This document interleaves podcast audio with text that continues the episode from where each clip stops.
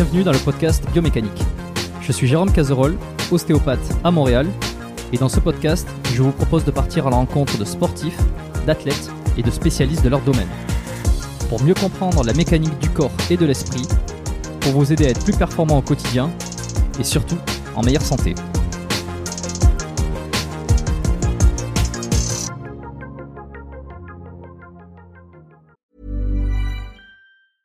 Cool fact a crocodile can't stick out its tongue. Also, you can get health insurance for a month or just under a year in some states. United Healthcare short term insurance plans, underwritten by Golden Rule Insurance Company, offer flexible, budget friendly coverage for you. Learn more at uh1.com. Avant de démarrer l'épisode, j'ai une excellente nouvelle à vous annoncer. Ça avait été un carton la première fois. J'avais reçu énormément de messages de remerciements. Ils m'avaient fait confiance. Ils ont eu raison. Et moi aussi. Et du coup, on a décidé de réitérer notre collaboration. Alors, vous l'avez compris, Unae est de retour sur le podcast. Et grâce aux nombreuses commandes de la dernière fois, ben, je vous ai encore négocié une super réduction. Et cette semaine, vous avez droit à 15% de réduction sur toute la boutique Unae avec le code biomécanique 15. Et c'est encore une fois de l'inédit. Alors, pour ceux qui étaient complètement passés à côté la dernière fois, Unae, c'est la marque de compléments alimentaires de Julien Vénesson qui fait l'unanimité dans le paysage français actuel dans le domaine de la santé et de la longévité. Ce sont des compléments d'ultra qualité avec des ingrédients de la plus haute pureté et qui sont issus de l'agriculture biologique. Ils ont une charte qualité incroyable et tout est vérifiable sur le site internet. Alors l'été arrive, il est temps de faire le plein de compléments et si vous voulez être au top de votre santé avec les meilleurs produits du marché, eh ben c'est l'occasion rêvée pour le faire. Je vous recommande à titre personnel les oméga 3 en bouteille qui sont considérés comme les plus quali actuellement sur le marché. Si vous voulez améliorer l'aspect de votre peau, la santé de vos articulations et de vos muscles, il y a aussi le collagène éthique qui est issu de poissons sauvages et d'ailleurs qui est en passe de devenir un best-seller chez eux. Euh, je vous recommande aussi le magnésium Omnimag, hyper important pour le sommeil et la récupération nerveuse et musculaire. Vous avez aussi la vitamine D3 qui avait été un carton la dernière fois et qui est considéré comme beaucoup comme le complément à absolument avoir euh, et qui a un rôle dans quasi toutes les sphères de votre corps. Et puis ils ont aussi plein de nouveautés. Il y a le multivitamine spécial ménopause, il y a le sommeil serein qui est une version améliorée de la mélatonine pour ceux qui ont du mal à bien dormir. Il y a aussi, euh, alors je les ai pas encore testés, mais ça a l'air d'être du lourd. C'est le biotique immunité et le biotique digestion pour booster votre système immunitaire et votre microbiote. Enfin bref, vous allez sur la boutique, vous regardez ce qu'ils proposent, vous vous régalez. C'est sur unae.fr, unae.fr. La dernière fois, vous avez été des centaines à passer commande. Vous avez créé des ruptures de stock sur certains produits. Alors cette fois, bah, traînez pas. Et en plus, je vous rappelle que vous avez 15% de réduction avec le code biomécanique 15. Ils ne font quasi jamais des réductions aussi importantes vu la qualité de leurs produits. Alors c'est le moment d'en profiter. La promotion, c'est cette semaine uniquement. Ça se termine ce dimanche, le 12 mai. Alors profitez-en un max et faites-moi vos retours. Et maintenant, place à l'épisode. Euh, bon, ça fait, ça fait extrêmement plaisir de te revoir sur le podcast, euh, Rob, Rob Transformer, euh, Robert. Ça, ouais, c'est Rob. Ah, c'est cool. Bon, qu'est-ce qui s'est, qu'est-ce qui s'est passé depuis, depuis notre épisode d'il y, y, a deux ans Qu'est-ce qui s'est passé? Ben, beaucoup de choses et pas grand-chose. On va dire, la vie suit son cours. On continue à faire ce qu'on aime faire. On continue à travailler. On continue à partager avec des gens qu'on ne voit pas et des gens qu'on voit, des gens des fois qu'on côtoie dans la vraie vie et euh, qui sont contents de nous rencontrer, qui euh, nous disent que les vidéos qu'ils regardent de nous ont plus ou moins changé leur vie, leur ont permis de pas faire certaines erreurs qui à moi mon cheval de bataille bien évidemment, c'est la lutte contre le dopage. Il y a beaucoup quand même de youtubeurs, bon, beaucoup, il y en a quand même certains qui font des vidéos où ils peuvent critiquer mon travail, bon, ce que je trouve une bonne chose parce que euh, on peut pas plaire à tout le monde et que les gens puissent donner également leur point de vue négatif, bah, ça permet aux gens qui ne t'ont pas regardé d'aller voir tes vidéos grâce à ces personnes-là, donc c'est une bonne chose. Moi, je suis pas du genre à, parler des haters, tout ça. Bon, à partir du moment où t'es pas d'accord avec quelqu'un, on peut te qualifier d'haters. Quand des gens te disent quand ils te rencontrent ou quand ils te rencontrent pas sur des réseaux sociaux qu'on connaît, qui euh, admirent ton travail, t'es content qu'ils te le disent. Donc, euh, les règles du jeu, c'est que des gens n'adhèrent pas forcément à ton point de vue. Et il y a plus de gens qui adhèrent à ton point de vue, qui adhèrent pas. Donc, il faut se focaliser sur les gens qui ont compris le message que tu veux faire passer et ceux qui n'ont pas compris, bon, bah, c'est pas grave. Hein. Moi aussi, il y a des gens que j'aime pas forcément, que je peux critiquer. Donc, ça veut pas dire que moi, je suis quelqu'un d'incritiquable, donc c'est une bonne chose. Mmh. Là, pas mal de projets qui arrivent. Là, je suis sur un gros projet avec le rappeur Seth Gecko. Je sais pas quand est-ce que sortira ton podcast, mais en tout cas, là, au mois de février-mars, on part sur euh, deux mois de transformation. Je vais être avec lui 24-24. Super. J'avais échangé, j'avais échangé avec euh, Seth Gecko il y, a, quelques mois de cela. Il devait venir à Montréal et on, s'était peut-être prévu de faire un enregistrement s'il venait. Finalement, je pense qu'avec le, Covid et tout ça, il y a eu plein de choses qui ont changé. Mais euh, ça, c'est une, super bonne nouvelle. Tu vas faire une transfo. Tu vas prendre la suite de Eric Favre finalement. Oui, alors en fait, avec Eric Fab, c'est ils ont sont pas allés au bout des choses selon moi. Et euh, justement, moi et, euh, et Seth Gecko, on va le faire avec une marque végane pour laquelle je travaille qui s'appelle Ozers, une marque de protéines véganes euh, bah, qui fait que deux produits pour l'instant, des protéines véganes et des barres. Au terme de la transformation de Seth Gecko, on va créer un, pro- un produit avec eux, donc un pré-workout à l'effigie de Seth Gecko que lui euh, bah, va concevoir. Donc c'est lui qui en fera la promotion. Moi avec eux, je vais faire également une crème de riz. Et euh, au terme des deux mois de transformation, on vendra un programme en ligne de sa transformation. Et donc le premier mois, on est à Paris. Et le deuxième mois, donc au mois de mars, on est à Marbella, dans une villa avec piscine, en 24-24 ensemble, avec un réalisateur qui va être nous constamment. Donc on va tout filmer. On va créer du contenu euh, quotidiennement pour TikTok, Instagram, YouTube. Donc c'est vraiment un gros projet. Pour moi, c'est comme ça que doit que doit que doit s'étendre mon métier. Parce que si tu veux, quand tu vends toi des programmes en ligne seul, bah, t'arriver au, au bout de ce que ta communauté peut consommer. Donc, tu te dois de toucher une autre communauté qui n'est pas la tienne. Et pour ce faire, faut créer un engagement. Et cet engagement se crée grâce au quotidien, grâce au fait qu'on te voit entraîner quelqu'un quotidiennement, qu'on te voit lui préparer ses plats, qu'on voit cette personne être également dans toute la problématique qu'on a tous en tant qu'individu, la problématique familiale, la problématique de travail, la problématique de motivation. Donc, euh, ce sont des valeurs qui sont hyper engageantes. Et au terme de tout cela, bien évidemment, euh, avoir un programme commercial à vendre et se servir de la communauté de la personne qu'on a transformée pour vendre ce programme. Et je changerai comme ça tous les deux mois, je prendrai quelqu'un de différent. Donc c'est hyper intéressant. Et également pouvoir être dans le réel. Parce que si tu veux, le problème du virtuel, puisque ce qu'on fait, ça reste comme du virtuel, c'est que les gens finissent par vouloir ne pas forcément travailler. Et moi, ce qui est intéressant, c'est que là, maintenant, je bosse, bon, je bosse avec plusieurs marques de compléments, mais là, maintenant, je vais développer des produits avec certaines marques que la crème de riz avec Ozers et me permettre d'avoir quelque chose de concret. Tu vois, et avoir quelque chose de concret, c'est hyper important. Par exemple, tu vois, Thibaut Inchep, il a une marque de compléments, Nassim, il a des salles de sport qui lui appartiennent. Donc, tu vois, c'est des gens qui ont quand même des choses concrètes. Et pour moi, euh, notre notoriété doit servir à ça pour pouvoir être dans des projets avec des vraies sociétés où on a des vrais postes. Par exemple, tu vois, là, je vais être directeur de la com de la marque Ozers. Donc, ça, c'est un vrai poste. C'est un vrai poste de direction qui me permet, tu vois, Mm. bon, déjà d'avoir un salaire fixe déjà et euh, de pouvoir m'exprimer parce que moi, là-bas, j'ai fait une école de communication et de pouvoir exprimer mes talents. Et maintenant, les gens dans mon métier sont trop focalisés sur le digital, percés sur TikTok, percés sur Instagram. Donc, moi, la plupart des coachs que je connais qui sont sur ce type de réseau ne coachent plus, ils ne font que ça pour avoir en but de vendre des programmes en ligne. Mais bon, malheureusement, moi j'ai 43 ans, je peux pas faire ça jusqu'à 60 ans non plus, tu vois. Donc c'est pour ça qu'il faut arriver à faire ce qu'on faisait avant, pouvoir avoir des vrais postes dans des vraies sociétés, tout en faisant le digital qui nous permet d'avoir une légitimité et une, une aura et avoir une, une notoriété qui va faire que ces marques-là, qui vont nous donner des vrais postes, vont pouvoir se servir de notre notoriété pour vendre des produits. Tu vois ce que je veux dire?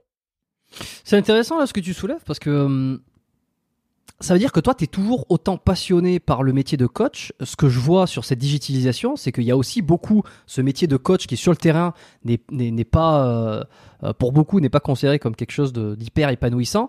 Et euh, c'est une des raisons pour lesquelles ils passent sur le digital et qui finalement ils arrêtent d'être en salle parce que euh, coacher euh, Monique de 45 ans euh, euh, à faire euh, trois squats à, à 2 kilos euh, et compter les répétitions, c'est un peu ce qui est, ce qui est vu et que finalement faire de la transmission d'informations sur les réseaux, c'est un peu l'échappatoire euh, euh, golden, golden échappatoire pour les coachs. Toi, tu le perçois pas comme ça. T'as toujours cette passion.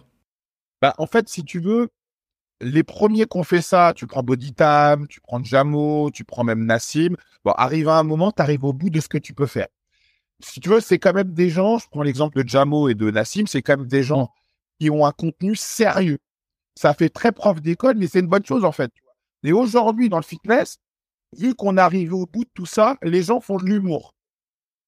Et euh, voilà, ils font de l'humour, mais bon, à un moment, tu sais quoi, tu veux être comique, tu peux être quoi, faire des one-man shows, parce que les anglo-saxons ont pris cette mouvance-là. Et beaucoup de gens font, ils copient ce que font les anglo-saxons, ce qui marche euh, dans l'algorithme sur TikTok ou Instagram, et ils reproduisent. Donc maintenant, c'est plutôt la course à celui qui reproduira ce que fait un anglo-saxon en premier pour se l'approprier. Mais à un moment, euh, euh, quoi T'as envie d'acheter un programme à un commis, quoi D'acheter un programme à un mec qui coach, tu vois? Et maintenant, bon, t'as dû le remarquer, Jérôme, t'as vraiment cette mouvance qui a pris le pas sur les, sur le prof d'école qui était euh, Oui, oui, bien sûr. autorité avant. Et je prends comme exemple Jamo et Nassim parce que pour moi, ils le font très bien, tu vois.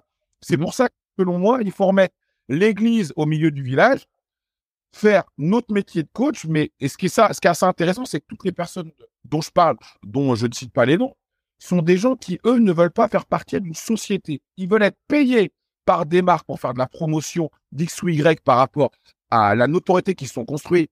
Mais ils n'ont pas compris que ce qui est important, c'est d'avoir un poste de direction dans une marque pour finir par avoir un vrai salaire et se servir de l'expertise qu'on a dans le digital pour permettre aux marques de se créer de la notoriété et de vendre des produits. Tu vois? Parce que moi, pour moi, euh, ma finalité, c'est quoi? C'est pour peut-être un jour euh, d'être PDG d'une grosse marque de compléments. C'est plus intéressant que de faire des TikTok débiles parce que tu as vu aujourd'hui sur TikTok, faut sortir à peu près 3-4 vidéos par jour. Ça veut dire que les mecs, ils font que ça. Ils font que ça. C'est devenu leur but à tous. Ne faire que ça. Moi, mon but, c'est d'avoir un poste de direction dans une marque, faire toujours du digital, euh, le contenu qui, moi, me plaît et dans lequel je me sens épanoui et dans lequel ça caractérise par rapport à l'être que je suis, parce que je suis pas un mec de 20 ans, tu vois. Donc j'ai quand même envie de faire quelque chose où euh, quand je le regarde, je me dis pas putain, c'est quand même débile ce que je fais juste pour faire des vues et euh, pouvoir avoir un vrai salaire, pouvoir développer des produits, pouvoir faire avancer le monde du fitness et c'est je pense que c'est ce qui pêche véritablement dans notre métier de coach digital. Les mecs veulent simplement les mecs veulent devenir des influenceurs. Voilà. Maintenant, tu as le fitness influenceur.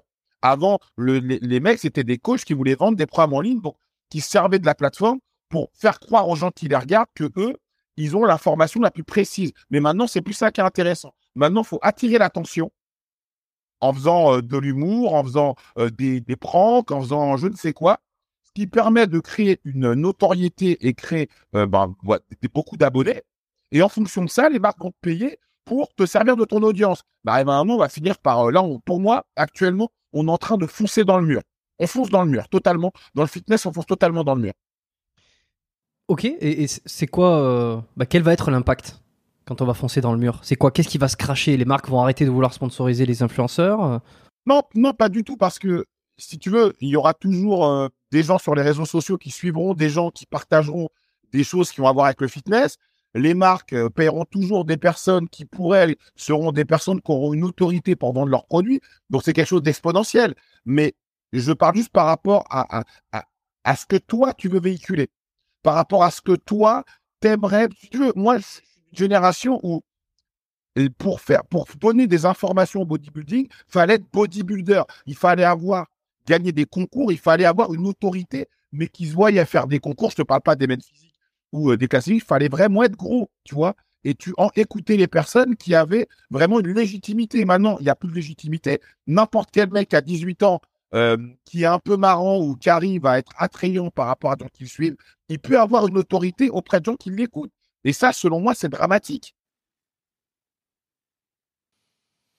Ouais, Il y a vraiment pas mal de choses euh, là-dedans, tu vois, qui sont intéressantes parce que toi, t'as quand même un pied, euh, t'as vraiment un pied dans ce milieu-là, mais un pied en avance, tu vois. C'est-à-dire que euh, là, ce que tu dis, c'est intéressant de, de l'écouter déjà pour ne serait-ce que d'avoir une, une petite idée de des prochains, des, des prochains mois, des prochaines années, et et, euh, et du milieu, du milieu où tu penses qu'il y a beaucoup de comiques, quoi. Enfin, beaucoup de comiques, beaucoup de personnes qui sont pas sérieuses. Mais c'est ce qui plaît, voilà. Bon. Si tu veux, le milieu, il évolue en fonction des gens qui sont, qui sont en tête de gondole. Et maintenant, si tu veux, ce qui se passe, c'est que pour que les gens créent un contenu qui marche, ils regardent ce qui est en tendance. Et vu que les réseaux TikTok, Instagram sont des réseaux mondiaux, dont on regarde pour ne pas copier ce que fait euh, quelqu'un qui est produit, donc un francophone, on regarde ce qui est en tendance. On regarde ce qui est en tendance sur TikTok, sur Instagram. Et donc, on va regarder ce qui a le plus de vues. Et ce qui a le plus de vues actuellement dans le fitness, c'est les gens qui font des trucs humoristiques dans les salles. Tu vois, ou des, ou des défis, on va dire, bon, que je peux qualifier de débile, mais bon, bref. Tu vois, et c'est ça qui crée la tendance. C'est pour ça qu'on appelle ça une tendance. Et c'est pour cette raison, ben même je pense que tu le vois toi également, ce qui marche dans la tendance, c'est les trucs qui sont rigolos. Tu vois, calqués sur, euh, sur des Américains, des Anglo-Saxons, et voilà, les gens le dupliquent et le font. Tu vois, mais maintenant, tu vois beaucoup moins de gens donner des conseils en musculation. Parce que quand quelqu'un donne un conseil en musculation, tout le monde donne les mêmes conseils. Le mec va te dire, voilà, Oui, c'est chiant. regarde mon physique, je vais te donner euh, les meilleurs exercices pour avoir des pecs. Et quand les exercices que le mec te propose, ce sont des exercices que tout le monde connaît. Donc euh, aujourd'hui, personne n'invente rien. Et les gens sont Mm. tellement focalisés sur le digital parce que aujourd'hui TikTok te dit qu'il paye euh, 1 euro les 1000 vues. Ça veut dire que maintenant, le but des gens, c'est de faire un maximum de vues pour gagner de l'argent. Alors que à la base, le coach, il gagne de l'argent en faisant quoi? En coachant des gens, comme tu l'as dit très précisément. Après, la suite logique, ça a été vendre des programmes en ligne. Et maintenant, pour créer un engagement, eh ben, les gens, faut qu'ils créent des vues. Plus tu crées des vues, plus des gens vont acheter le programme que tu as en ligne. Alors que moi, si tu veux, euh, ma dynamique à moi, vu que je veux pas forcément faire des choses débiles, c'est qu'il faut avoir des postes clés, selon moi, dans des marques qui, ont pignon sur rue ou dans certaines marques, comme la marque Ozers avec laquelle je travaille, qui sont des marques émergentes à qui je peux apporter mon expertise. Moi, ça fait 20 ans que je fais de la musculation. J'ai géré trois boutiques de nutrition. J'ai un diplôme de communication et de marketing. J'ai été journaliste dans la presse spécialisée hip-hop. Donc, moi, communiquer, c'est mon domaine. Je suis influenceur, même si euh, je suis pas Thibaut Inchep. J'ai quand même mon audience qui me suit et j'ai, réussi à prendre un segment qui a fait, qui m'a rendu clivant. Et tu vois bien qu'aujourd'hui, les gens parlent beaucoup de dopage, mais, mais maintenant, les gens parlent de dopage normal en France, tu vois. Même si il y en a qui, il y en a qui en parlent beaucoup plus librement grâce à mes vidéos. Et ceux qui disent le contraire, ce sont des menteurs, tu vois. C'est pour ça que pour moi, la finalité pour vendre des programmes en ligne, c'est qu'il faut se servir de la communauté de gens, mais la communauté de gens qui sont crédibles, tu vois. Et pour ce faire, il faut vivre avec les gens. Il faut être avec eux. Regarde les émissions américaines de transformation. Ce sont des émissions où tu vois des coachs qui sont quotidiennement avec les gens. Et c'est ça qui crée un engagement. En fait, ce qui est dommage, c'est que tous ces formats-là sont des formats qui existent. On n'invente rien. Tu vois, des. Si tu prends les, les, les humoristes qui marchent actuellement, ce sont des humoristes qui font des programmes qui marchaient dans les années 90 à la télé, mais qui mettent sur des plateformes qui sont regardées par des gens qui ne sont pas dans les années 90. Donc, ils trouvent ça marrant, mais en vérité, euh, voilà, les pranks, ça a toujours existé, tu vois, surprise, surprise. Euh, ce que fait euh, Guiton, c'est des choses qui ont toujours existé, mais qu'on fait pour des gens qui sont nés en 2000, tu vois, et euh, qui n'ont pas compris, ça date des années 90, tu vois. Euh, le micro-trottoir que faisait, dès que faisait Jean-Luc Lafesse, que faisait Laurent Baffy ou d'autres, personne n'a rien inventé. D'aller poser des questions à des gens dans la rue et garder ce qui est le meilleur. C'est un format qui marche depuis longtemps. Et aujourd'hui, ce format-là, des gens s'en servent auprès de gens qui ne connaissaient pas euh, euh, Laurent Baffy, qui l'ont connu euh, grâce à l'émission de, de, de comment il s'appelle, de euh, Tout le monde en parle, avec Thierry Ardisson. Ardisson, ouais. Ceux qui sont nés en 2000 n'ont- ne connaissent même pas cette émission. Tu vois ce que je veux dire? Ouais, ouais, ouais. Tous les formats qui marchent sont des formats qui sont recyclés et qui sont regardés par des gens qui, eux, ne connaissaient pas le format initial. Ce qui fait que les gens qui font ces formats-là passent auprès de gens-là pour des cracks.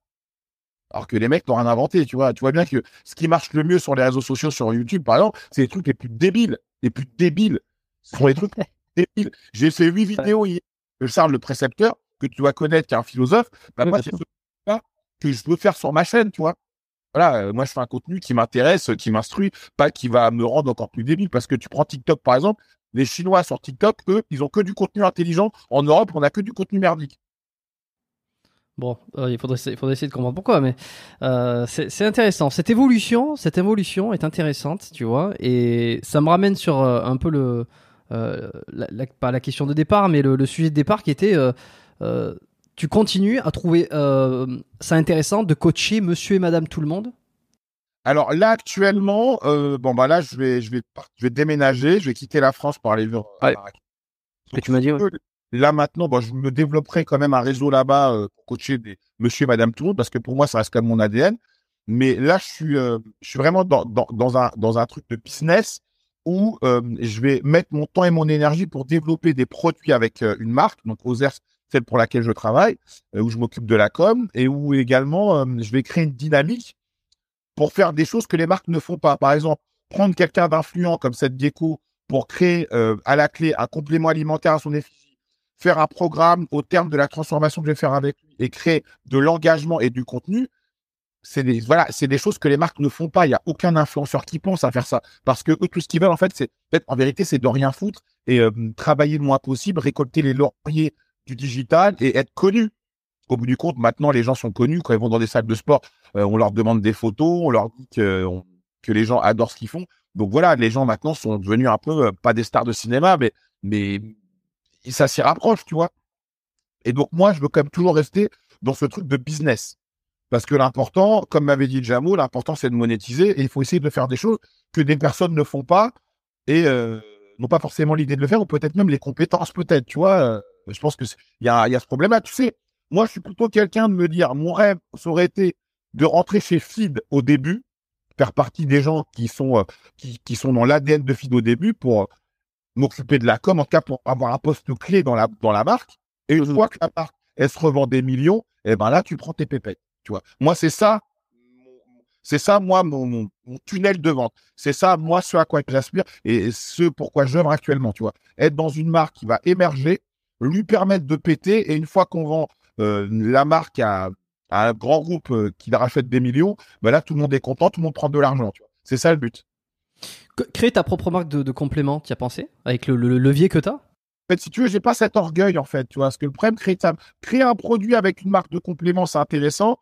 Mais créer une marque de complément, je veux dire, les mecs qui ont des marques de complément qui mettent leur nom dessus, mais, mais t'es qui en fait? T'es pas The Rock, t'es pas Ronnie Coleman, t'es pas Jake Si tu veux, c'est comme si je faisais un t-shirt à mon blague, je veux dire, mais j'ai plus. Pourquoi pas? Pourquoi, pourquoi pas? The Rob, The Rob Food, ça pourrait, je sais pas, ça pourrait le faire. J'ai pas cet orgueil-là en fait. Ouais, Je suis pas Thibaut InShape. J'ai pas. Pour moi, je pense qu'il faut avoir vraiment beaucoup d'orgueil pour mettre sa photo sur euh, un pot de protéines et pour y mettre son nom. Franchement. Et c'est même se dire, attends, encore si tu es quelqu'un comme Schwarzenegger, comme Cutler, comme Ronnie Coleman, tu veux vraiment qu'il y ait une vraie légitimité. Je veux dire, tous les mecs dont on parle, bon, même s'ils font des vidéos, ils sont bien sympas, ils n'ont pas la légitimité pour dire, bon voilà, je fais un complément, consomme-le. Moment, euh, il n'y a aucune personne dans ce milieu en France, même ceux qui se prétendent athlètes, mais qui, ont fait quelque je veux dire, qui, qui ont été ont sur des scènes, à part euh, Lionel Beyeke, par exemple, qui a été sur des scènes avec les plus grands bodybuilders mondiaux, qui pourraient se vanter de faire ce genre de choses, tu vois. sinon, moi, j'ai pas cette, non, moi, si tu veux, j'ai pas cet anglais, mais par contre, faire un complément comme je vais le faire à la crème de riz avec une marque, ça, c'est intéressant, ça va s'appeler Rice Rock. Ok. Mais tu vois, pour faire un peu l'avocat du diable, euh, il y a aussi tous ceux qui ont créé des, marques qui n'ont pas forcément mis leur nom, euh, leur brand dessus. Euh, évidemment, ils communiquent à, leur audience, enfin, ils communiquent sur la marque via leur audience parce qu'ils ont une audience et donc c'est un certain levier d'action. Mais bon, je pense à des gens comme le Raptor ou même encore plus récemment que j'ai reçu Canterandis, dont on ne sait pas forcément qu'il est derrière la marque Sync. Bon, il il le dit, mais euh, je veux dire, c'est pas clair quand on voit, quand on voit Sync. Euh, c'est aussi, euh, pour eux, la raison pour laquelle ils font ça, c'est parce qu'ils veulent créer quelque chose qui, ont l'impression, ne correspond pas à ce qu'il y a sur le marché, en termes de qualité, en termes de goût, en termes de ceci, de cela. Bah, tu vois, tu, tu soulèves un lièvre. Tu vois, Sync, bon, je bosse avec eux, c'est des amis, c'est la famille.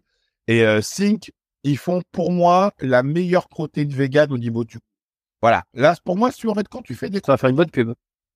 Non, mais quand tu fais des compléments aujourd'hui, si tu fais pas du vegan et du bio ou du vegan et du bio, pour moi, c'est que tu te fous de la gueule du monde, en fait. Si tu fais juste des BCA, des oméga 3, euh, euh, des multivitamines, je veux dire, euh, c'est comme Prodi, c'est comme les protéines et ils font des prix beaucoup plus bas que les tiens. Donc, faut être fan et un polos pour acheter ce type de produit quand tu ne ramènes pas une qualité que les marques qui font le même produit que toi vendent moins cher. Voilà.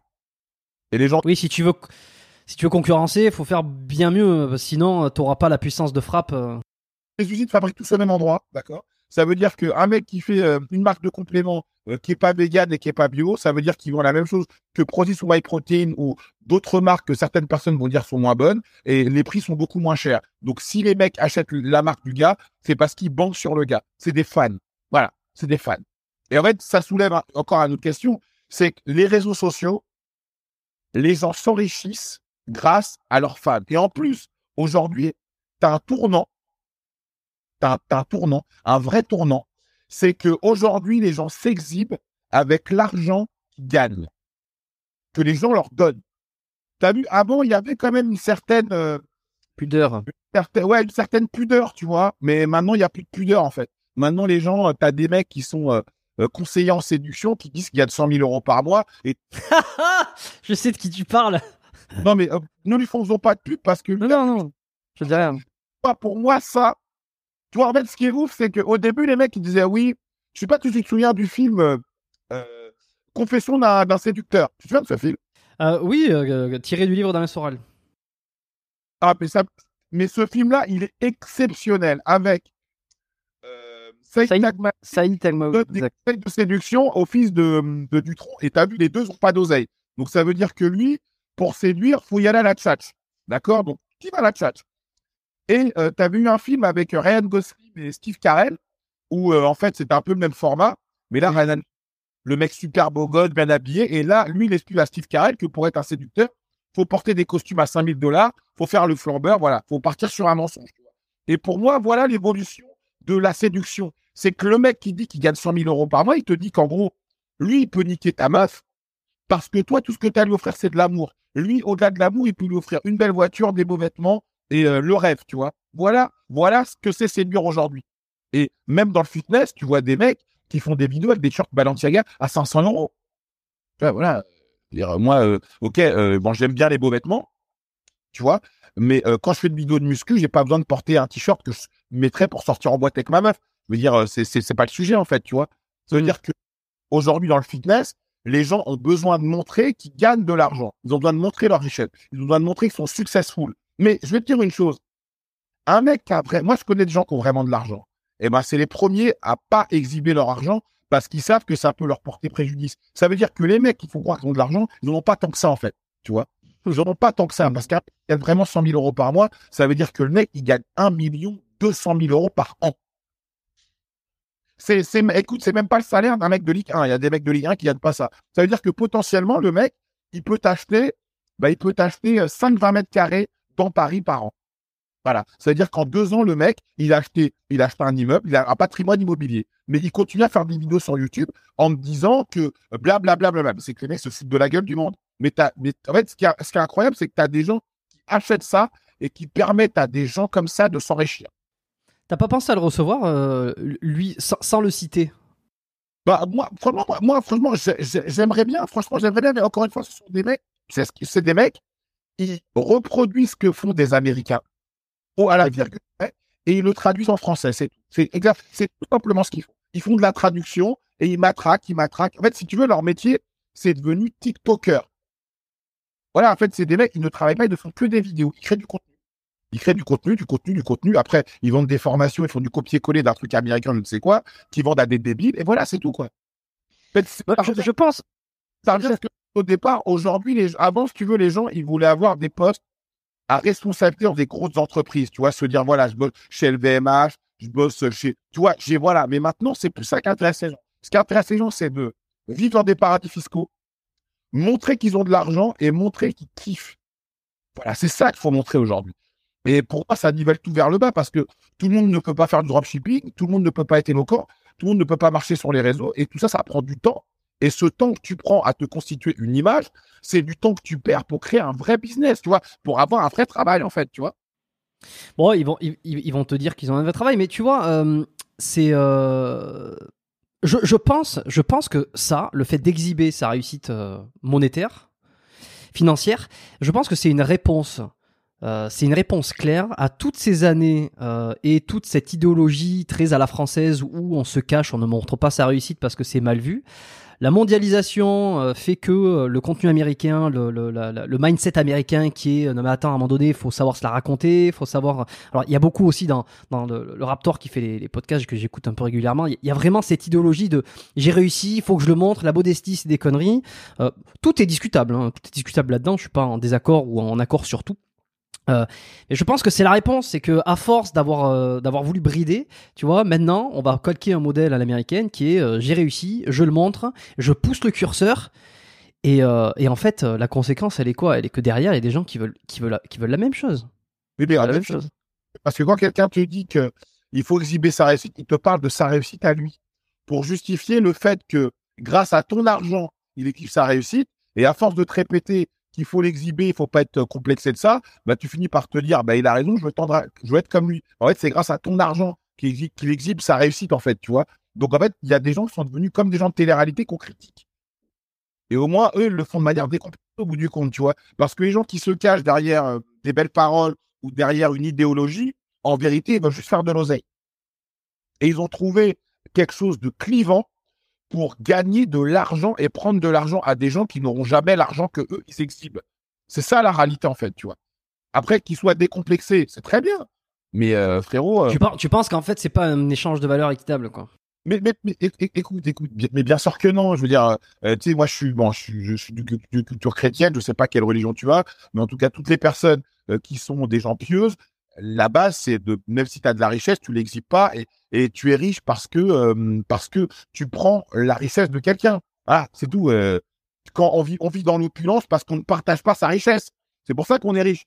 comme on dit, pour être, il faut pas être, il faut pas être généreux, tu vois. la réalité elle est là, tu vois t'es riche parce que tu partages pas ce que tu as et, l'abondance que tu as ne te suffit pas. C'est pour ça que tu la gardes pour toi. C'est le principe de la richesse. Et maintenant, tout le monde se calque sur des gens comme Andrew Tate qui ont un discours, bon voilà. Si tu veux, aujourd'hui, on parle d'évidence. Voilà. avant, on disait que, eh bien, pour réussir, fallait travailler plus. Bon, ben ça, je pense que tout le monde sera d'accord. Pour réussir, faut pas compter ses heures. Je pense que tout le monde sera d'accord. Pour réussir, eh bien, quand tu as un échec, c'est peut-être la porte ouverte à une future réussite. Bon, je pense que tout le monde est tout le monde est d'accord. Mais maintenant, si tu veux, le but actuel, c'est juste de gagner de l'argent et de l'exhiber. Quelle que soit la manière de laquelle tu le gagnes, c'est pas ça qui est important. C'est la fin du film qui compte, pas euh, le début et pas le milieu. Tu vois, l'important c'est la finalité, s'exhiber, dépenser. Donc après, ce qui est intéressant, c'est qu'on parle, bon, on parle d'une minorité de gens. Hein. Quand tu sors euh, de chez toi le matin et que tu prends les transports en commun, ils sont toujours bondés de personnes qui, eux, vont travailler. Quand tu rentres le soir, les transports en commun sont toujours bondés de personnes qui ont fait leur travail et qui rentrent chez eux. Donc, en fait, on parle de 0,0000. Il y a des milliards de personnes sur cette terre et il y a des millions qui sont sur les réseaux sociaux. Donc, c'est infime par rapport à la masse de gens, tu vois. Mais malheureusement, vu qu'on passe un temps un temps, très long sur les réseaux sociaux, on a fini, on, a, finit par penser que pour réussir, il faut être comme ça. Pour être jolie, une femme doit se refaire les lèvres, se grossir les seins, s'enlever la graisse pour se la mettre dans le cul ou je ne sais où, euh, partout dans ta peau. Donc, si tu veux, on finit par être, euh, par être des clones, des gens qu'on admire, tu vois. Et comme dirait Pierre Arditi, euh, on a les héros qu'on mérite. Bon, intéressant, curieux. Comment je me posais la question comment tu vas faire pour continuer à, à, recevoir des gens si tu, lorsque tu vas partir, tu vas déménager à Marrakech bah, en fait, si tu veux, je vais créer, euh, je vais faire beaucoup de vidéos avant de partir et je viendrai euh, une semaine tous les deux mois euh, à Paris. Ok. dans cette vidéo, tu vois. Tu gardes ton studio, tout ça? Euh, Non, là, par contre, je déménage. Là, je déménage euh, fin de semaine. Là, je déménage. donc, je vais habiter chez ma copine en 77 pendant le mois de février puisque je vais être avec cette gecko. Donc, je serai pas 24-24 avec lui. J'irai l'entraîner, je lui ferai sa bouffe et je continuerai quand même à coacher deux trois clients que que je garde les clients vraiment que, que je kiffe à mort, tu vois. Je vais quand même garder le mois de février. Mois de mars, on a Marbella pendant un mois, donc 24-24 ensemble. Et après, mois d'avril, je me casse. Au soleil, euh, la piscine, sauna, hammam, voilà, total, quoi. On achète l'avant, on est bien. Bon, c'est bien, c'est pas mal, c'est pas mal. Ça s'annonce pas mal. Bon, comme quoi, tu vois, pour revenir sur la, toute question la, la, toute première question initiale, euh, du chemin est passé. T'as as quand même euh, fait pas mal de choses depuis. C'est vrai que la dernière fois qu'on avait enregistré, euh, il y avait, t'étais encore sur, enfin encore, tu l'es toujours un peu, mais t'étais vraiment, t'avais ce, ce cheval de bataille de la, prévention contre le dopage. Tu voulais vraiment le mettre en avant? Oui, je peux toujours. Oui, je peux. Après, toujours. Après, il y a une génération qui qui mélange beaucoup de choses. Tu sais, les milléniums aujourd'hui qui sont dans la muscu, ils combattent un mal-être en fait. Ils sont pas bien dans leur peau. Ils ont trouvé une pratique qui est tellement prenante que ça te permet de ne pas forcément penser à tes, euh, à tes problèmes, tes problèmes de jeunesse, hein, qu'on a tous eu euh, quand on avait cet âge-là. À côté de ça, ça te permet quand même d'avoir un but et de tendre à quelque chose et de t'améliorer dans un secteur bien particulier qui est le développement musculaire. Ce qui te permet également de te marginaliser par rapport aux autres, donc d'être meilleur qu'un certain nombre de personnes. De, te sentir, de te sentir, euh, oui, de te sentir un peu en l'élite, l'élite qui s'affûte. Meilleur qu'un certain nombre de personnes, tu vois. Également un incompris, parce que les personnes qui ne sont pas euh, dans ce que tu fais ne peuvent pas forcément comprendre ce que tu fais. Donc ça crée vraiment des vrais problèmes psychologiques chez certains jeunes. Même on le voit euh, chez certaines personnes qui sont sur les réseaux sociaux et qui créent du contenu parce qu'ils créent une image qui n'est pas forcément eux. Et quand tu saupoudres ça de produits dopants, Bon, bah voilà, ça crée des gens qui sont hyper insécures. Et ce qui est assez intéressant, c'est que là, aujourd'hui, on revient à l'hardcore. Tu as des gamins de 20 ans qui ont un mode de vie des bodybuilders des années, des années 80, tu vois. Les écouteurs, euh, habillés, euh, capuches, qui sont vraiment à fond dedans, alors que pendant une période, on a eu la mouvance des mecs qui faisaient de la muscu juste pour plaire, pour sortir, pour s'amuser, tu vois. Et maintenant, on est revenu dans quelque chose d'hardcore, tu vois. Donc, c'est assez intéressant. ça fait euh, un sort de cycle. Donc on peut dire que moi ce milieu il m'a un peu dégoûté. Donc j'essaye de de faire des choses qui se rapprochent un peu plus de bah, de ce que je suis au départ, quelqu'un qui transforme les gens. Donc prendre quelqu'un tous les deux mois, euh, le transformer, vendre un programme avec ça, créer également des, des comme je l'ai dit précédemment, créer également des produits avec une marque avec laquelle je peux apporter ma pierre à l'édifice qui doit avancer et à qui je vais permettre d'avancer pour la finalité, peut-être vendre un gros groupe et prendre une grosse somme d'argent, vivre également à l'étranger parce que je pense que dans l'équation, il y a trois choses qui sont importantes pour avoir un quotidien. Euh, une villa, une piscine et le soleil. Voilà. Si t'as pas ces trois choses-là, il y a cette problématique. Donc c'est vraiment ce que je veux mettre euh, au centre du village et également avoir euh, une personne que j'aime et, qui m'aime et vivre voilà tranquille, être dans un pays qui est pas trop loin de la France où tu n'as pas besoin de dépenser des milliers d'euros, de rouler en Ferrari ou d'avoir des t-shirts à 500 balles pour exister ou pour croire que tu existes, parce que c'est ce que font les gens à Dubaï. Donc, moi, j'ai pas besoin, pas besoin de ça. Toi, j'ai 43 ans. Il y a beaucoup de choses que j'ai fait auparavant. J'ai, aimé les montres, j'ai aimé les vêtements, j'ai aimé les sorties, j'ai aimé les femmes. Euh, voilà. Donc aujourd'hui, il faut passer un autre step et essayer de trouver une manière d'être heureux parce que on a oublié une chose, c'est que notre quête à tous, c'est le bonheur. Et maintenant, les gens, le bonheur, c'est d'être connu, d'être mieux que les gens, mais en fait, en vérité, on s'en fout de tout ça. L'important, c'est si tu es euh, bien dans ta vie. Pour être bien dans sa vie, il faut être un bon père, il faut être un bon fils, il faut être un bon ami, il faut être un bon amant, il faut être un bon mari, il faut être un bon entrepreneur, il faut être un bon citoyen. Si tu as tout ça, c'est déjà pas mal, tu vois. Et maintenant, euh, l'argent, oui. l'argent, ça va être le centre de tout pour être heureux. Mais c'est pas le centre de tout, l'argent, parce que tu auras toujours quelqu'un qui sera plus riche que toi, euh, si demain tu en Ferrari, bah, tu auras un mec qui aura une Bentley. Si demain tu as une Bentley, tu auras un mec qui aura un jet privé. Je veux dire, c'est une course euh, et tout le monde n'est pas Elon Musk, tout le monde n'est pas, euh, n'est pas, comment il s'appelle, Jeff Bezos. Je veux dire, même eux, ils ont leurs problèmes, tu vois. Donc, nous, à notre petit niveau, L'important, c'est la quête du bonheur, mon petit Jérôme. C'est ça, la quête du bonheur. la quête du bonheur. Oui, oui, oui, oui. oui. Alors moi, j'aurais tendance à, penser, mais euh, alors tout ce que tu dis, euh, je, ne, je, ne, peux pas être contre. Je suis, euh, je suis euh, d'accord. C'est vrai que la quête du bonheur, je pense qu'elle doit être euh, conséquente et, et doit pas être dans la ligne de mire parce que à force, c'est à force de chercher le bonheur qu'on qu'on le trouve pas parce que c'est quoi On n'arrive pas à le palper finalement. mais par contre, faire, faire ce qu'on aime, développer des projets. Un mec, par exemple, qui se mange une peine de prison eh ben, même s'il pensait ne pas être heureux avant d'être en prison, eh ben, une fois qu'il enferme entre quatre murs, je peux te garantir qu'il se dit qu'en fait, la vie qu'il pensait être médiocre, c'était une vie de rêve, tu vois. Si demain, euh, moi, je suis père de famille, si je ne plus mes enfants, eh bien, même les pires moments que j'ai passés avec mes enfants, pour moi, ça aurait été des moments de bonheur. En fait, si tu veux, le bonheur, tu peux le juger que quand tu as perdu quelque chose.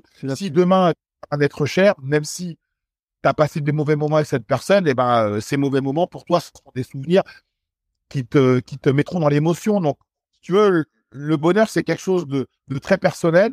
Mais pour moi, vraiment, le bonheur, c'est une fois que il t'arrive quelque chose de grave, quand tu regardes dans le rétro, tu te rends compte que tu que étais heureux à un moment de ta vie où tu ne pensais pas l'être, tu vois. Mmh. Et alors, ah, maintenant que tu as un peu de recul, euh, quel a été l'impact de toutes ces vidéos finalement où tu as reçu des mecs qui faisaient du bodybuilding, qui avaient eu des problèmes de santé, certains qui ont réussi grâce aux stéroïdes, certains qui ont eu de graves problèmes grâce aux stéroïdes euh, Est-ce que tu remarques aujourd'hui que, euh, pas, les gens sont moins intéressés par le dopage avec tes vidéos Tu penses que le combat est perdu d'avance?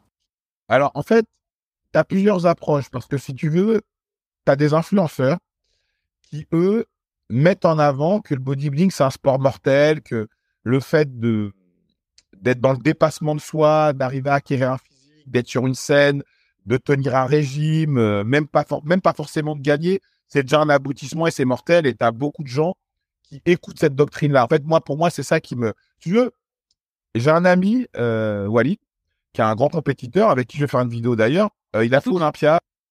Euh, comment? Batout Walid Batout euh, le mec de, de Nice. Hein. C'est un mec qui a fait classique physique à Olympia. Bon, ouais. Ya Yacoubi Non, non. non, non, non, c'était une, une succession. Ouais, bref. Il a fait une vidéo pendant sa prépa, et dans cette vidéo, donc il était à l'hôtel, il explique que hum, son préparateur américain lui envoie un message, fait une capture d'écran du message qui part dans sa story, qui lui dit jusqu'à jusqu'aujourd'hui, tu bois plus d'eau, tu manges plus jusqu'à ce que je te dise que tu bois et tu manges et tu prends des diurétiques. Et là, il dit, euh, il dit bon, bah les gars, moi je suis père de famille, faut arrêter d'être débile. À un moment, il faut quand même avoir un libre arbitre. Et quand un mec te dit que tu dois pas boire pendant 24 heures et que c'est lui qui doit te dire de boire, bon voilà, bah tu le fais pas parce que tu sais que ça peut euh, avoir des conséquences graves pour ta santé. Et il explique que la plupart des gens qui sont morts dernièrement à, cause du, du bodybuilding, ils sont morts justement à l'approche de concours parce que c'est là où tu mets vraiment ton corps dans une situation qui est très dangereuse, très périlleuse, juste pour perdre les derniers kilos, pour perdre le dernier gras, pour enlever l'eau. Et donc lui, il a fait le choix de ne pas suivre les conseils de son coach.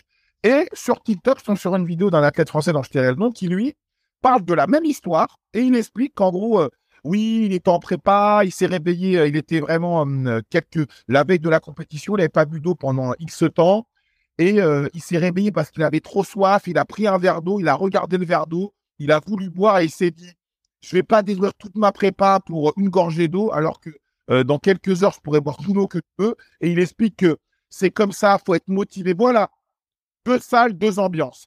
T'en as un qui romantise quelque chose qui est dangereux et l'autre qui fait preuve de lucidité en disant, et le mec qui romantise le truc. T'as une musique épique, un peu comme euh, dans, euh, dans Viking, euh, quand Ragnar, il va, il va mourir, tu vois, voilà, il se donne à la mort. En fait, c'est ça le bodybuilding. C'est que t'as des gens qui croient tellement qu'ils arrivent à faire croire aux gens que ce qu'ils font, c'est bien. Alors que c'est dangereux. Alors que factuellement, c'est dangereux. que tu on, on, est dans cette mouvance-là, c'est que les gens plus forcément attention au danger parce qu'il y en a qui se prétendent athlètes et qui savent qu'il y a un prix à payer pour atteindre leur objectif. Tu vois, et moi, le combat que j'ai mené, c'est d'ouvrir, de, de, briser l'omerta. Mais si tu veux, il y a des gens qui sont tellement forts et qui arrivent tellement à faire croire à des gens qui rêvent de ça que c'est bien, que c'est un combat perdu d'avance, en fait. Tu vois, c'est pour ça que moi, ce combat, bon, je le regarde. Je suis sur d'autres choses, tu vois. Donc, euh, après, chacun est libre de faire ce qu'il veut.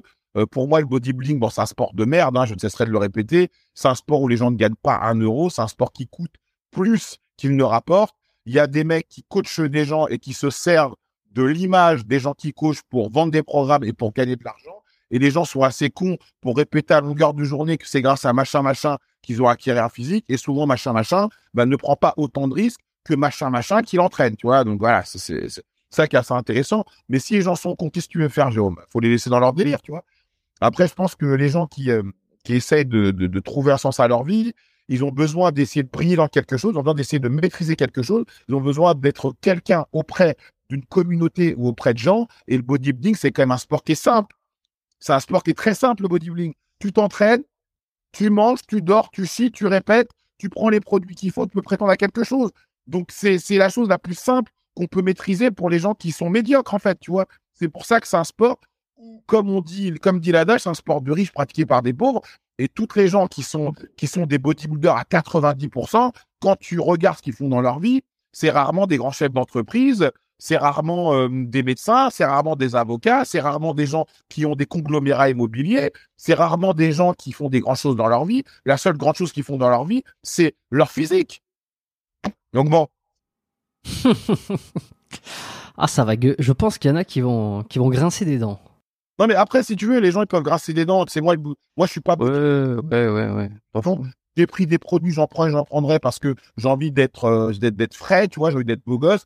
Moi, écoute, euh, moi, euh, moi, mon truc, c'est la baisse. Moi, j'aime le sexe. Voilà, c'est mon truc. Il y en a, c'est le bodybuilding. Il y en a, c'est la Moi, ça, c'est vraiment mon truc, tu vois. Et il y a bon nombre de mecs qui font les marioles sur Internet, qui sont pas des baiseurs. Et ça, j'en ai la preuve. Et voilà, je vais pas m'étendre. Tu vois ce que je veux dire? Ah ben moi j'ai envie, j'ai envie que tu t'étendes justement. Genre, je suis curieux. Parce que les gens sont hypersensibles et si tu veux, ils sont tous là euh, à faire genre euh, oui, euh, moi je m'en fous de ce que pensent les gens, mais dès que tu parles d'eux de manière directe ou indirecte, on leur dit et ça leur fait mal. Moi, tu sais, il y a beaucoup de gens qui fait des vidéos sur moi et me critiquent. Moi, tu sais, tu peux trouver ma pile sur mime parce que voilà, je, je, suis quelqu'un de charitable, donc j'ai aidé des amis à créer du contenu. Voilà, moi je suis un mec vrai en fait, tu veux Jérôme. Moi je suis un mec vrai.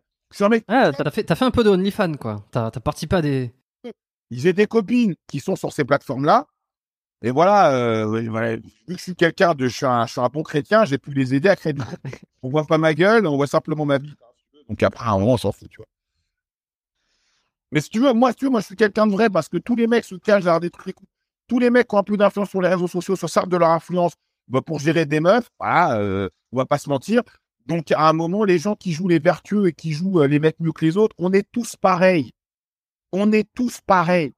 Euh, moi, je suis pas mieux qu'un autre, je suis pas pire qu'un autre. Moi, je suis simplement un mec qui suis en accord avec ses principes. Quand je me regarde dans la glace, je sais qui je suis. Tu vois, si par exemple les gens qui me connaissent en vrai, ils m'écoutent parler, ils vont se dire, oh, il est comme ça dans la vraie vie.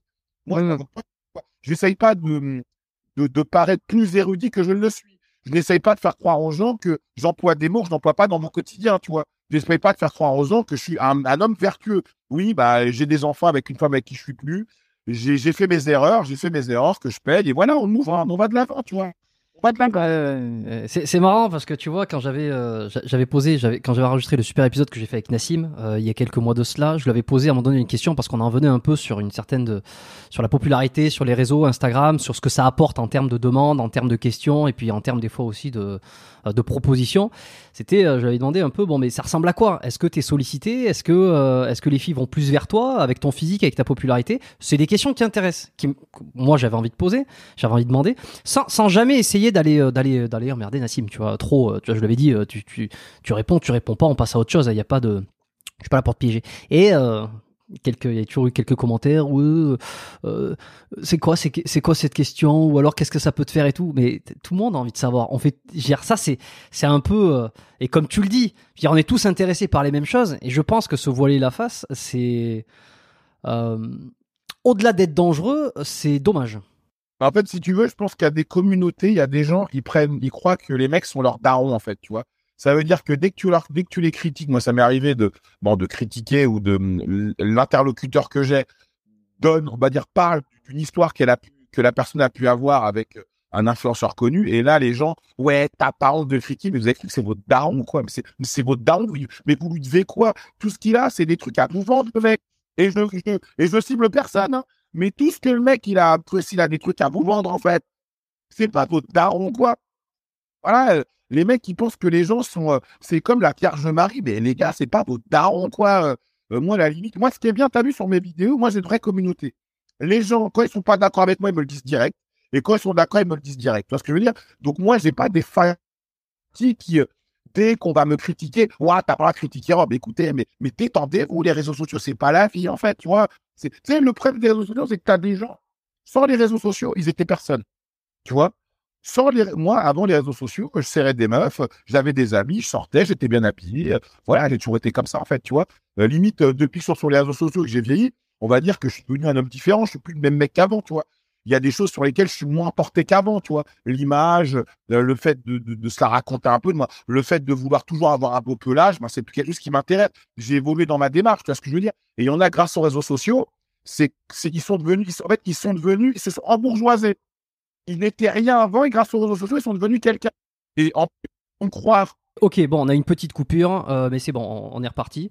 Euh, ouais, donc, euh, donc, bon, je sais plus où ça en était, mais, mais je, je vais, tu savais où on en était un peu, ce que tu disais ou pas? Oh, Je crois que parler des gens, l'image qu'ils se donnent. ouais leur communauté qui leur bouffe les couilles. Euh. Bon, voilà, attends, justement, je vais rebondir sur ça. En parlant des, de, des fois ce que tu as pu faire sur des vidéos, que tu as été critiqué, pas critiqué. Bon, tu vois un petit peu ce qui se passe. J'ai envie d'en arriver là. Qu'est-ce qui s'est passé avec l'affaire euh, David Michigan? Ça, ça a ah. un scandale, ça. Oh là là là là. Alors, alors, faut savoir que David Michigan, je le connais depuis 15 ans, David Michigan. David Michigan, que je connais depuis 15 ans. Voilà, c'est pas quelqu'un que j'ai découvert sur les réseaux. Donc, Bon, il a eu la notoriété qu'il a eu et David, euh, ça fait pratiquement 12 ans qu'on s'est pas vu. Tu vois, depuis que parce que lui c'est un mec qui voyage beaucoup, blabla. Tu vois? Euh, donc euh, le truc c'est que quand il est venu en France, je lui avais dit depuis plusieurs mois, ce serait sympa qu'on fasse une vidéo ensemble. Donc imagine-toi, moi c'est un mec que j'ai pas vu depuis 12 ans.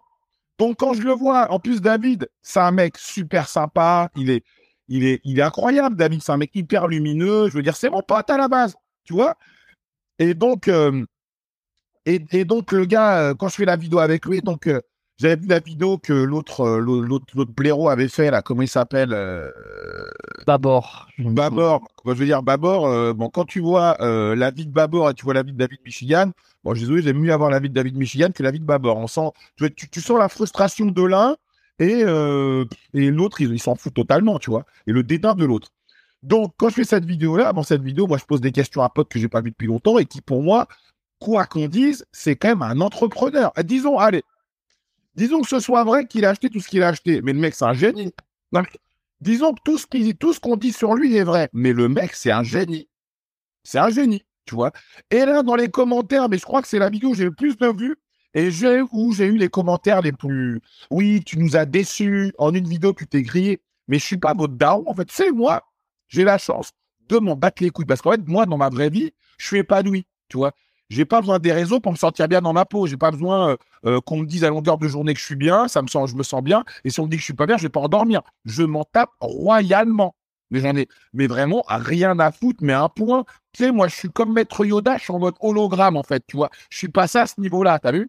Donc, les gens, oui, il t'a payé. Ok, bon, moi je réponds pas aux commentaires négatifs.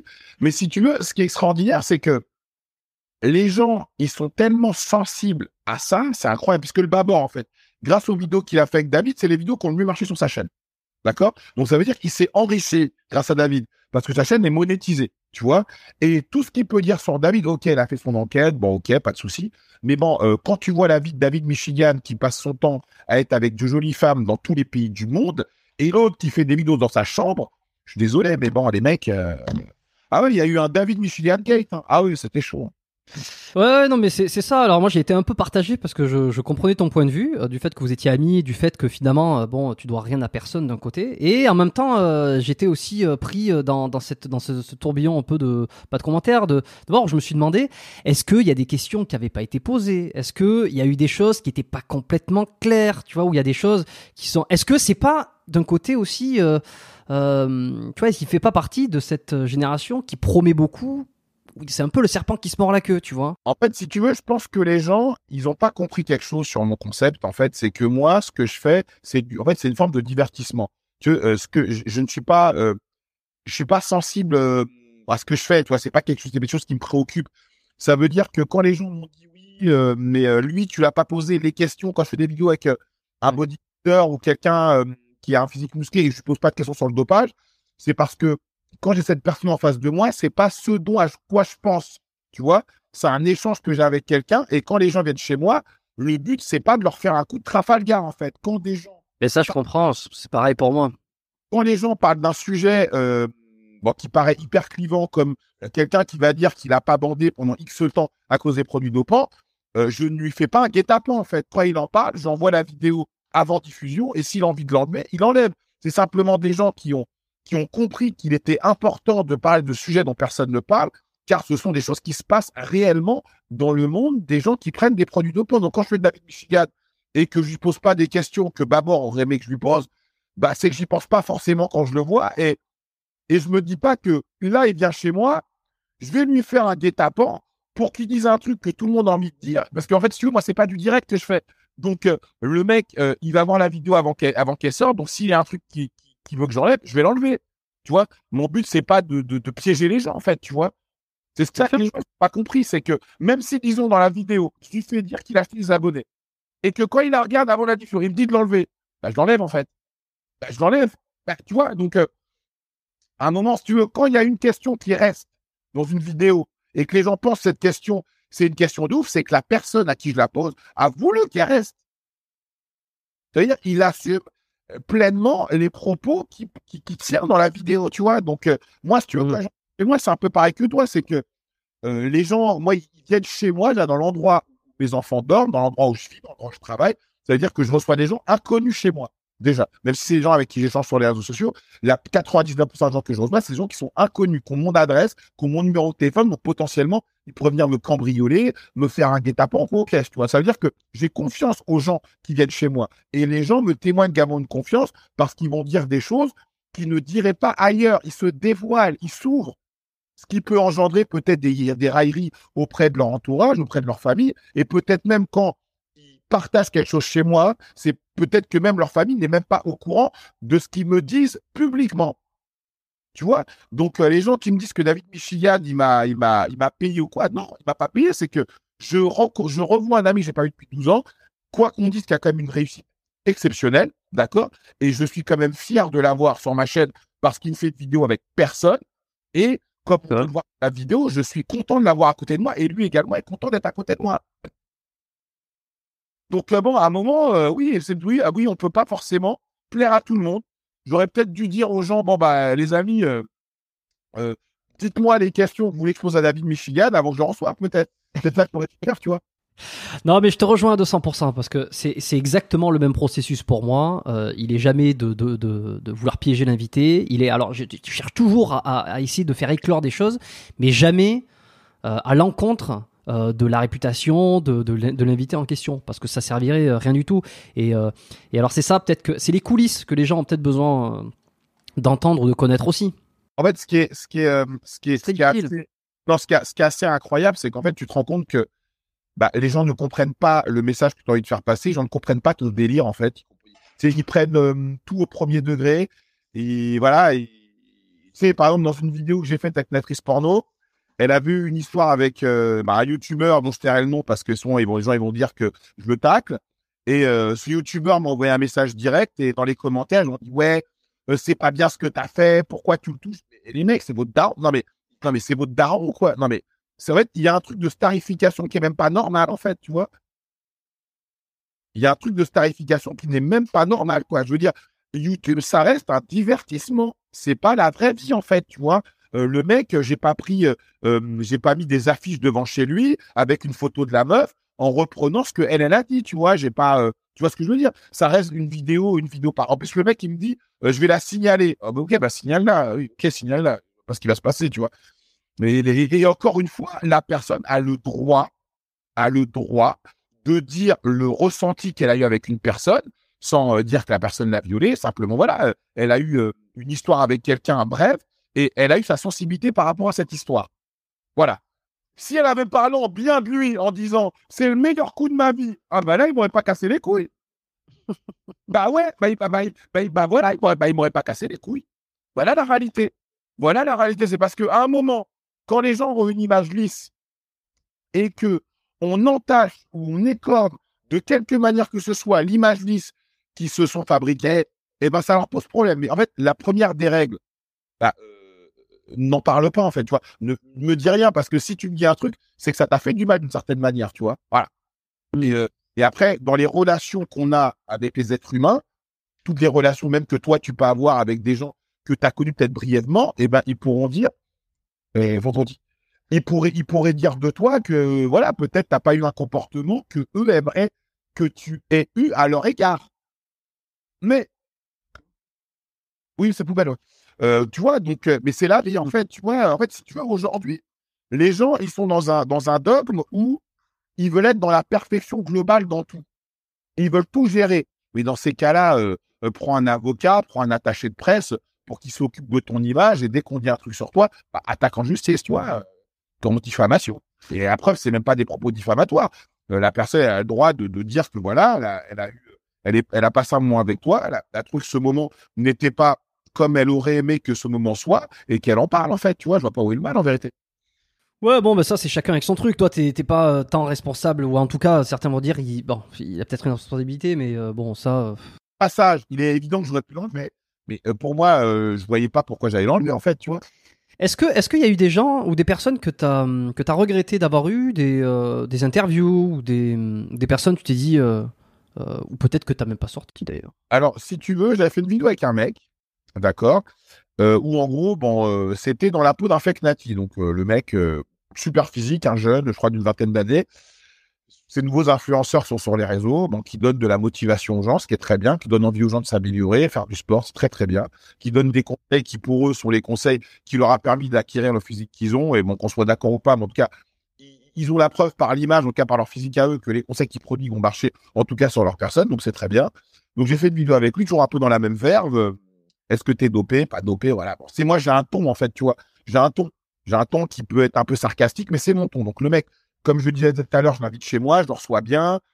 Voilà, euh, ça se passe super bien. On échange euh, en off. Tu quand on échange en off, je peux parler d'autres personnes de ce milieu dont je trouve que, selon moi, leur contenu n'est pas forcément bien, mais, mais ces personnes peuvent avoir également la même sensibilité. S'ils parlent de moi, ils peuvent parler peut-être en mal de moi en off, mais ça ne veut pas dire que dans une vidéo euh, qui va être diffusée, ils vont faire, ils vont avoir la même chose.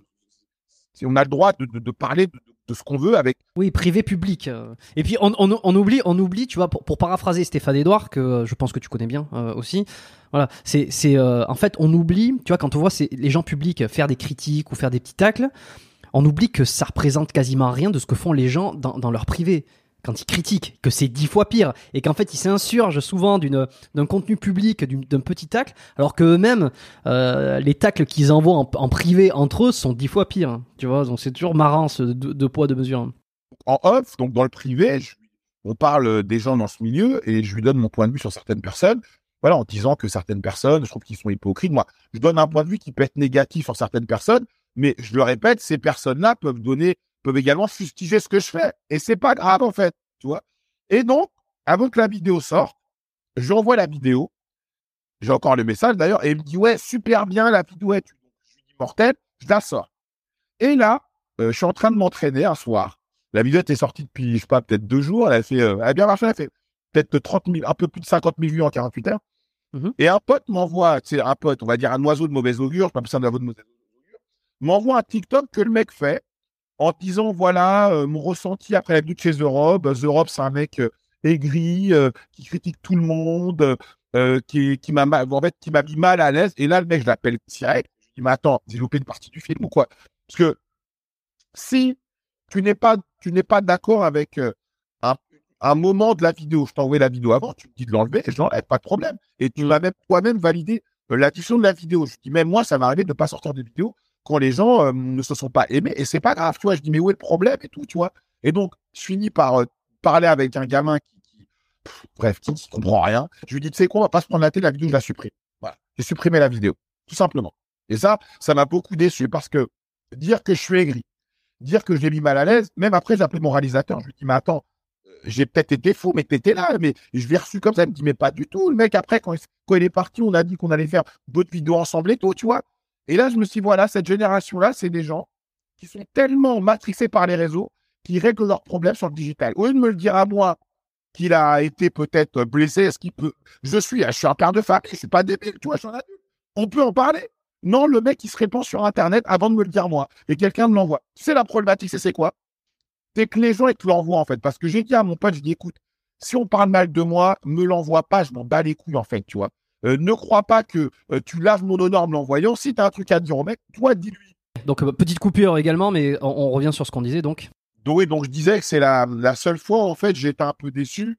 Bah, après, Ouais, ouais, ouais, ouais. vidéo, euh, après le mec il a fait une vidéo euh, sur YouTube où il, tu il, faisait des messages subliminaux me critiquer en fait c'est des gens qui cherchent juste à créer un buzz que tu leur répondes donc moi comme critique je réponds jamais et en fait j'aurais même jamais dû l'appeler euh, quand on m'envoyait la vidéo mais c'est la problématique c'est qu'en fait quand les gens parlent mal de toi quand quand ah putain allô excuse-moi je suis allô Ouais, ouais, ouais, ça a pas coupé, ça a pas coupé. quand, quand les gens parlent mal de toi, en fait, euh, moi, je le vois pas, en fait. C'est des gens qui me l'envoient pour me dire, ouais, regarde ce qu'ils disent sur toi. Mais en fait, comme je dis aux gens, il y a que vous que ça intéresse, en fait. Moi, que les gens parlent mal de moi, je m'en fous. Parce que les gens qui font mon quotidien sont des gens bien, des gens qui m'aiment, des gens qui me payent même pour passer du temps avec moi, pour que je les entraîne. Voilà, moi, mon quotidien, il est empli de joie et de bonheur, en fait, tu vois. Donc, les mecs euh, qui n'ont que ça à foutre, être des rats de laboratoire et regarder tout ce qui se fait et pensent que euh, c'est euh, être de ton côté, de dire que un tel, un tel parle mal sur toi, moi, ça ne m'intéresse pas, en fait. Moi, je suis pas un gladiateur qui veut du sang, en fait, tu vois. Je suis pas quelqu'un qui cherche à ce que d'autres personnes répondent quand quelqu'un parle mal de quelqu'un. Ça ne m'intéresse pas. Et les gens ont le droit de mal parler. Ils ont le droit, en fait. Ils ont le droit de critiquer ton travail. Ils ont le droit. Comme moi, j'ai le droit de critiquer également leur travail. Ça ne me convient pas, tu vois. Mais il n'y a pas, en fait, il a, pas, tu vois, quand j'avais fait euh, une vidéo où je critiquais la formation de Nassim, j'avais fait un podcast avec Jamo, il me dit oui, euh, qu'est-ce qu'il m'avait dit? Il m'avait dit euh, votre drama avec Nassim. Je dis mais j'ai pas de drama avec Nassim, moi. Mais je n'ai aucun drama avec Nassim, en fait. Arrêtez d'employer ce terme dès que quelqu'un va émettre une idée, une idée négative, un point de vue négatif sur ce que fait quelqu'un. Mais on a le droit encore. Sinon, faut dire, on est dans le monde des bisounours. Je veux dire, on a quand même le droit de pas être d'accord avec quelqu'un. hein, Si c'est quand même incroyable de se dire qu'aujourd'hui, on n'a plus le droit de pas être d'accord avec quelqu'un sans être qualifié de haters ou de, de dramaturge, tu vois. Hmm. Bon, tu vois, j'étais, euh, je mon, mon, mon petite, euh, ma petite recherche. ah, enfin, je regardais un petit peu en même temps parce que je suis curieux. Euh, c'est bon, je t'as pas voulu citer qui qui, euh, qui était la personne qui avait ensuite critiqué, euh, qui t'avait critiqué et, et dont t'avais viré la vidéo. Mais je vois qui c'est parce que j'avais un doute entre deux personnes et je vois que la deuxième vidéo est toujours en ligne, donc c'est que c'est l'autre. Ok. Bon, ben c'est dommage, c'est dommage, mais bon, en même temps c'est comme ça, mais bon, mais c'est un milieu de requins. hein. De toute façon, on l'aura compris, c'est un milieu de requins. En fait, un milieu, si tu veux, je dirais que c'est un milieu est- Parce qu'au bout du compte, tout le monde se connaît ou connaît quelqu'un qui connaît une personne qui parle mal sur toi ou sur qui tu peux mal parler. En fait, la problématique, elle est là. C'est que si moi, demain, je parle avec toi en off et je te dis que je te critique, je critique une personne, par exemple, et que toi, tu vas aller dire à la personne, oh, bah, dis ça. Ou moi, inversement, je fais la même chose pour toi. C'est ça qui crée des problèmes, en fait, tu vois. C'est qu'à un moment, c'est les magazines.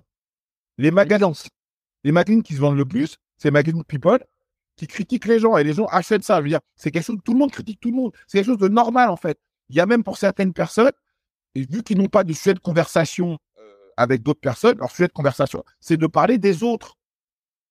Mais c'est comme ça, ça, ça fait pas d'eux des haters, c'est juste comme ça, en fait, tu vois. euh, les gens, ils, bah, ils aiment bien parler sur les autres, et même nous, on est friands d'avoir ce qu'on appelle des croustilles, de quand quelqu'un va dire, tiens, euh, euh, j'ai un truc sur un tel, bah, dis-moi, tu vois, c'est comme ça. C'est comme ça. Ouais, bah oui, bah, bien sûr, c'est la nature euh, humaine. Il faut pas, il faut pas dire que quand quelqu'un parle mal sur toi, que c'est un hater. Et t'es qui déjà pour que pour avoir un hater, t'es qui? T'as vendu des disques, t'es qui? T'es juste un mec qui fait des vidéos, euh, qui parle à une niche, parle à une niche, hein, tu parles pas non plus euh, à tout et tout le monde. Et voilà, euh, t'as une petite aura, euh, t'as des gens qui adhèrent à ce que tu fais, qui t'envoient des messages, euh, qui disent que limite t'as changé leur vie, ce qui est hyper bizarre quand on parle comme de soulever des poids, tu vois, et de faire une diète, mais ça c'est pas un autre problème. Mais alors t'imagines qu'est-ce que doivent dire les vrais stars en fait? Imagine-toi quelqu'un qui a vraiment vendu des disques et qui a vraiment des fans. Imagine-toi comment il doit être dans sa tête le mec, tu vois. Et après on va critiquer les stars qui se la racontent. Attends, t'as des mecs qui font des vidéos avec 200-300 000 vues par vidéo, ils se prennent pour je sais pas qui, tu peux même pas les critiquer. Donc imagine-toi des mecs qui font des disques de platine et qui remplissent des stades. Ouais, ouais, non, c'est tout est tout est référence. Bon, et là-dedans, toi, ta pratique, euh, où c'est qu'elle en est Ta pratique aujourd'hui, est-ce qu'elle a évolué euh? Moi, tu sais, moi, je suis quelqu'un qui me prend pas la tête. Euh, là, de toi, j'ai des clients à distance. Et en a un, la dernière fois, il me dit, oui, est-ce que je devrais faire une surcharge progressive Je dis, mais ça, c'est quoi une surcharge progressive, en fait Tu vois, Internet a tout complexifié. Une surcharge progressive, c'est quoi, en fait? Je te donne un exemple, Jérôme. Disons que lundi, aujourd'hui, tu fais euh, du développé couché et que tu mets une charge, euh, tu vas faire 12 répétitions et que tu mets une charge et que la semaine d'après, à la même charge, tu arrives à faire 15 répétitions. Donc, qu'est-ce que te fait faire le bon sens? Bah, Tu te dis que, vu que la semaine d'avant, dois, avec une charge, je faisais 12 répétitions, la semaine d'après, à la même charge, j'arrive à faire 15 ou 20 répétitions, bah, je vais mettre plus lourd pour toujours être dans cette fourchette de 12 répétitions. C'est ça, une surcharge progressive. Mhm. C'est ce qu'on appelle du bon sens. Et t'as des mecs, parce qu'ils avaient besoin de vendre des programmes et faire croire qu'ils sont plus malins que les autres, ils ont complexifié un truc qui n'est pas complexe, un truc qui est évident. Voilà. Donc, tu sais, moi, ma pratique de la musculation, je me prends pas la tête, en fait. Je bosse avec instinct. Si j'ai envie de faire un cheat meal, je fais un cheat meal. Si j'ai envie de faire les pecs, je fais les pecs. J'ai pas envie, bah, je les fais pas. Et si je les ai pas fait, bah, c'est pas la fin du monde, en fait, tu vois. Si je m'entraîne pas le matin, j'ai prévu de faire le matin, et bah, c'est pas grave, je m'entraînerai le soir. Et si je m'entraîne pas le soir, alors que j'ai prévu de le faire le matin, et qu'après, j'ai répercuté le soir, et ben, c'est pas grave, tu vois. Il y a pas de prise de tête, en fait, tu vois. Euh, maintenant, les gens se prennent la tête. C'est, tu veux, maintenant, quand les gens vont à la salle de sport, c'est comme s'ils jouaient leur vie, en fait, tu vois. Ils jouaient, ils jouent leur vie. Ils y vont pas en mode style, ils jouent leur vie, quoi. Tu sais, quand ils poussent, euh, c'est un truc de ouf. Eh, les mecs, détendez-vous, hein. Il y a personne qui a gagné Olympia. Mec, Chris Bumstead, quand il s'entraîne, t'as vu les vidéos d'entraînement quand il fait, bon, le mec, il à fond dans son truc, mais il est détente, en fait, le mec, tu vois. Il, il se fait pas mal au crâne, tu vois. Euh, quand tu regardais les vidéos de Ronnie Coleman, Ronnie Coleman, pour les pecs, il fait tous les exercices. Il fait tout, il monte en pyramidal, euh, il se prend pas la tête, tu vois. Là, maintenant, les mecs, ils font des, ah, ils se, ils se, ils se, ils se prennent la tête, mais c'est, c'est, c'est quoi, moi, le- moi, ce sport, il m'a dégoûté. Ce sport m'a vraiment dégoûté. Ah, ce sport m'a Je sais pas, je sais pas à qui tu penses, bordel. Je sais pas à qui. J'essaie de savoir. euh, Non, mais Euh, je, je pense à plein de gens parce qu'ils font tous à peu près la même chose. Ils complexifient tout, ils parlent de trucs, mais, mais ils, c'est, c'est, c'est des dectomorphes, de calories, de machin, machin, de, de, de, de, ré- de, de- de calories basales, de, de compter machin, machin, de surcharger, de dégressif, de progressif. Putain, les mecs, waouh, waouh, waouh, waouh, waouh, waouh, waouh, waouh. Avant, on s'entraînait, on mangeait, on chiait et on répétait, quoi. On savait qu'on avait une période où on prenait de la masse, on savait qu'on avait une période où on séchait. On se disait pas, fallait qu'on prenne de la masse sèche. Tu vois ce que je veux dire? Maintenant, les mecs, euh, ils commencent la muscu, bah, ils prennent des produits, ils prennent déjà tous du trembolone, le produit le plus suppressif qui existe, parce qu'ils pensent qu'ils vont prendre du, muscle de qualité à- en commençant. Tu vois, les mecs, ils commencent, ils pensent qu'ils vont prendre, vont prendre 10 kilos, ils veulent tous prendre des produits. La dernière fois, j'ai un mec qui me contacte, qui me dit qu'il veut ressembler à un pote à moi qui s'appelle euh, Zouar. Un rebeu super baraqué, beau gosse, tout la totale. Et je dis, il voulait prendre des produits en pensant qu'elle allait lui ressembler. Je dis, même si tu prends des produits, tu ne lui ressembleras jamais. Parce qu'en fait, le truc, c'est pas le corps de Zouar que t'aimes, c'est la gueule de Zouar avec son corps. Donc, c'est qu'en fait, inconsciemment, tu bandes sur lui. Tu t'aimerais être lui, quoi. Ouais, sexuellement, t'aimerais être lui, en fait, tu vois. La problématique, c'est qu'aujourd'hui, les mecs, t'as vu, ils passent une frontière qu'on ne passait pas avant. Tu vois, les gens, maintenant, ils veulent ressembler physiquement et visuellement à quelqu'un qu'ils observent quotidiennement. C'est un côté hyper malsain. Tu, tu penses que c'est juste aujourd'hui ça ou... euh? Avant, les mecs voulaient devenir des athlètes. Ils voulaient être gros, ils voulaient faire, ils voulaient monter sur des points, ils voulaient être balèzes. Maintenant, les gens veulent ressembler à des gogo danseurs et des stripteaseurs. Maintenant, l'homme, en fait, c'est, c'est féminisé, mais en étant viril. Tu vois ce que je veux dire? Maintenant, les hommes, ils veulent avoir des gros seins comme les femmes, ils veulent être lookés quand ils vont à la salle de sport, ils veulent se prendre en photo après leur séance, ils veulent euh, que leurs copains les filment. Voilà, ils ont des comportements de femmes, en fait. Hmm. Ouais, pour se mettre en avant, pour se mettre en valeur. Ils veulent monter sur une scène, ils veulent devenir des reines de beauté. Comme le faisaient les femmes avant, en fait, tu vois. Parce qu'avant, c'est les femmes qui voulaient devenir des miss. Bah, c'est un truc de femme de vouloir être jolie et d'être une reine de beauté, c'est un truc de femme. Maintenant, les hommes veulent le devenir également. Ça qu'ils veulent tous faire de la compétition pour être regardés, pour être adulés, pour être contemplés. Voilà qu'on en est réduit, tu vois. Hmm, cette approche est intéressante. Peut-être qu'aussi il y a, y, y a tous les autres aspects intéressants, à savoir l'ambition, le travail, le pouvoir, tout ça qui fait que que- qu'un homme gagne de la valeur de manière générale, qui peuvent moins être atteints. Donc c'est une c'est une voie euh, de garage. pas, comme je le répétais au début, c'est quelque chose qui est facilement maîtrisable, tu vois. Et c'est les nouveaux modèles qu'on a. Et aujourd'hui, on fait croire également aux gens qui peuvent avoir des sponsors, vendre des programmes en ligne, générer du business, avoir une audience, avoir des fans, en fait, tu vois, qui leur, qui les confortent dans la médiocrité dans laquelle ils sont enfermés.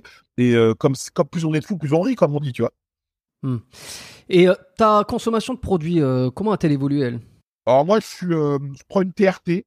Voilà, TRT maintenant, on va dire, c'est l'arbre qui, qui cache la forêt. Moi, je prends une TRT parce que j'ai pris des produits pendant une certaine période et je suis obligé, bon, sans être obligé d'en prendre, mais voilà, pour toujours. euh, c'est même plus dans, dans une optique musculaire, dans une optique de bien-être. En sachant que moi, j'ai quand même 43 ans, hein, j'ai pas 25 ans. J'ai un médecin euh, qui me suit. euh, c'est très dur d'avoir un médecin qui te suit par rapport à ça, qui vraiment bien à gérer ça. Des gens qui me de- demanderont en commentaire le nom de mon médecin, bien évidemment, je ne le partage pas parce que c'est quelque chose de très personnel. Il faut trouver le bon interlocuteur et moi, j'ai eu la chance de le trouver. Donc, tant mieux d'ailleurs.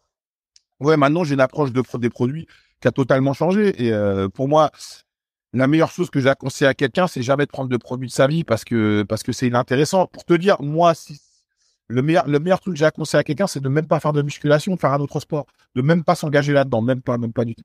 Faire un sport Ah, de c'est- Non, à partir du moment où tu rentres là-dedans, d'une manière ou d'une autre, tu auras envie de prendre des produits à un moment et tu en prendras à un moment, c'est sûr. C'est sûr et certain. Regarde, moi j'ai toujours pratiqué, euh, bon jamais un niveau, euh, attention, hein, je veux dire, ça, ça se voit, je suis pas, je suis pas un bodybuilder. Euh, J'aime aller à la salle, m'entraîner, pousser, penser que je peux développer ma masse musculaire, même si je sais que, voilà, ça j'ai atteint, enfin, voilà, bref. Bon, j'en ai jamais pris, j'en prendrai probablement jamais. Ça fait de moi quelqu'un de, spécial, tu penses? Non, si tu veux, le plus grand nombre des pratiquants de muscu ne prennent pas de produits dopants, n'en prendront certainement jamais. Mais quand tu as pris le virus de la musculation et du bodybuilding, arrive à un moment, le fait de regarder des hommes musclés, tu voudras euh, leur ressembler et tu finiras par prendre des produits parce que tu seras instrumentalisé par ton environnement. On est des produits de notre environnement. Donc, euh, toi, je pense que tu as un environnement euh, qui est pas bodybuildé. Donc, tu fais de la musculation, voilà, pour être en bonne santé, pour te sentir mieux. On est des exact. qui soient qui sont modestes, mais les gens qui sont entourés par les gens qui sont dans le bodybuilding et qui suivent des gens qui sont dans le bodybuilding et qui euh, fantasment sur les bodybuilders ou des hommes qui ont des corps musclés finiront par prendre des produits obligatoires, finiront par se mentir à eux-mêmes en disant aux gens qui n'ont pas pris de produits, finiront par dire qu'ils prennent le minimum et qu'ils ont une génétique extraordinaire qui leur permet de capitaliser, mais tout ça c'est du bullshit. Quand t'en vois, t'en. Tu prennes euh, pas beaucoup de produits, quand t'en vois, t'en vois. Voilà, c'est tout. Sauf s'il tombe euh, sur euh, tes vidéos entre temps ou, ou mes podcasts. Qui, qui, parce que Oui. L'information est la clé de toute, euh, de toute réflexion euh, nuancée, nuançable. C'est vrai qu'effectivement, tu vois, quand tu baignes dans cet environnement, tu, tu, tu vois plus rien. Dès que tu commences à voir un petit peu autre chose. tu auras toujours cette approche romantique que certaines personnes vont, ont du bodybuilding, qui donneront encore plus envie aux gens d'en être, plutôt que de pas en être, tu vois.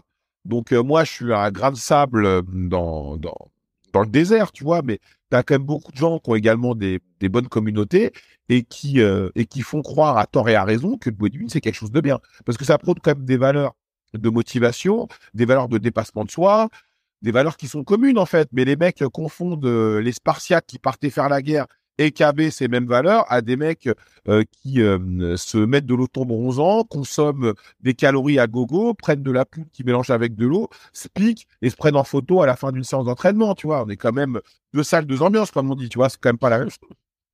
Hum, hum, hum. Et euh, il me semble à un moment donné que tu avais distillé quelques messages comme quoi tu avais eu des soucis à cause des stéros dans les derniers mois. Euh, T'as t'as eu des problèmes de santé par rapport à ça? Dont, tu aurais envie de parler?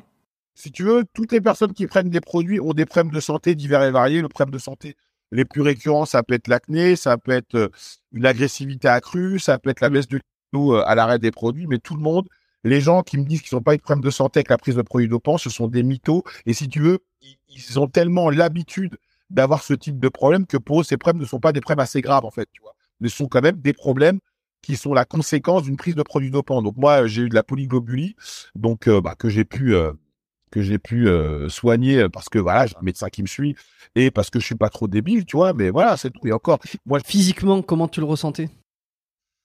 Bah t'es essoufflé. euh, en fait, si tu veux, c'est lié également au fait d'avoir d'être trop d'être trop lourd. Quand tu fais euh, 115 ou 120 kilos et que tu as à peu près 20 ou 30 kilos de plus que ta taille, bah, en fait, t'es es en surpoids en fait, tu vois. Même si c'est du muscle, tu restes en surpoids. Donc pour moi, quand tu fais de la quand tu te dis sportif, faut que tu sois capable de courir, par exemple, je vais pas dire un semi-marathon, sois capable de courir 30 minutes dehors, tu vois. C'était pas cassé pour toi faire du cardio. C'est euh, te mettre sur. Non, mais en fait, ce qui est marrant, c'est quand tu vois les gens le matin qui se filment en story et qui te donnent des messages de motivation parce qu'ils font euh, du vélo qu'ils ont acheté sur euh, sur le bon coin dans leur salon qui est éclaté au sol. Ils te montrent ça comme s'ils avaient un- une villa sur Malibu. Ça fait pitié, quoi, en fait, tu vois. Et quand ils te disent qu'ils font de l'escalier ou de la marche avec une paire de Jordan sur un tapis dans une salle de sport, ça fait pitié, quoi. Tu vois ce que je veux dire? Et il y a des gens qui croient en ça. C'est malheureux, quoi. Malheureux.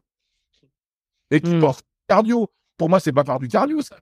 Faire du cardio, c'est prendre une paire de baskets et courir dans un bois. Là, tu fais du cardio. Parce que c'est pas donné à n'importe quel mec qui fait plus de 100 kilos, hein, je te le dis. Bon, alors le body, euh, si, euh, si c'est tant dé- détestable, euh, enfin, c'est pas que c'est tant détestable,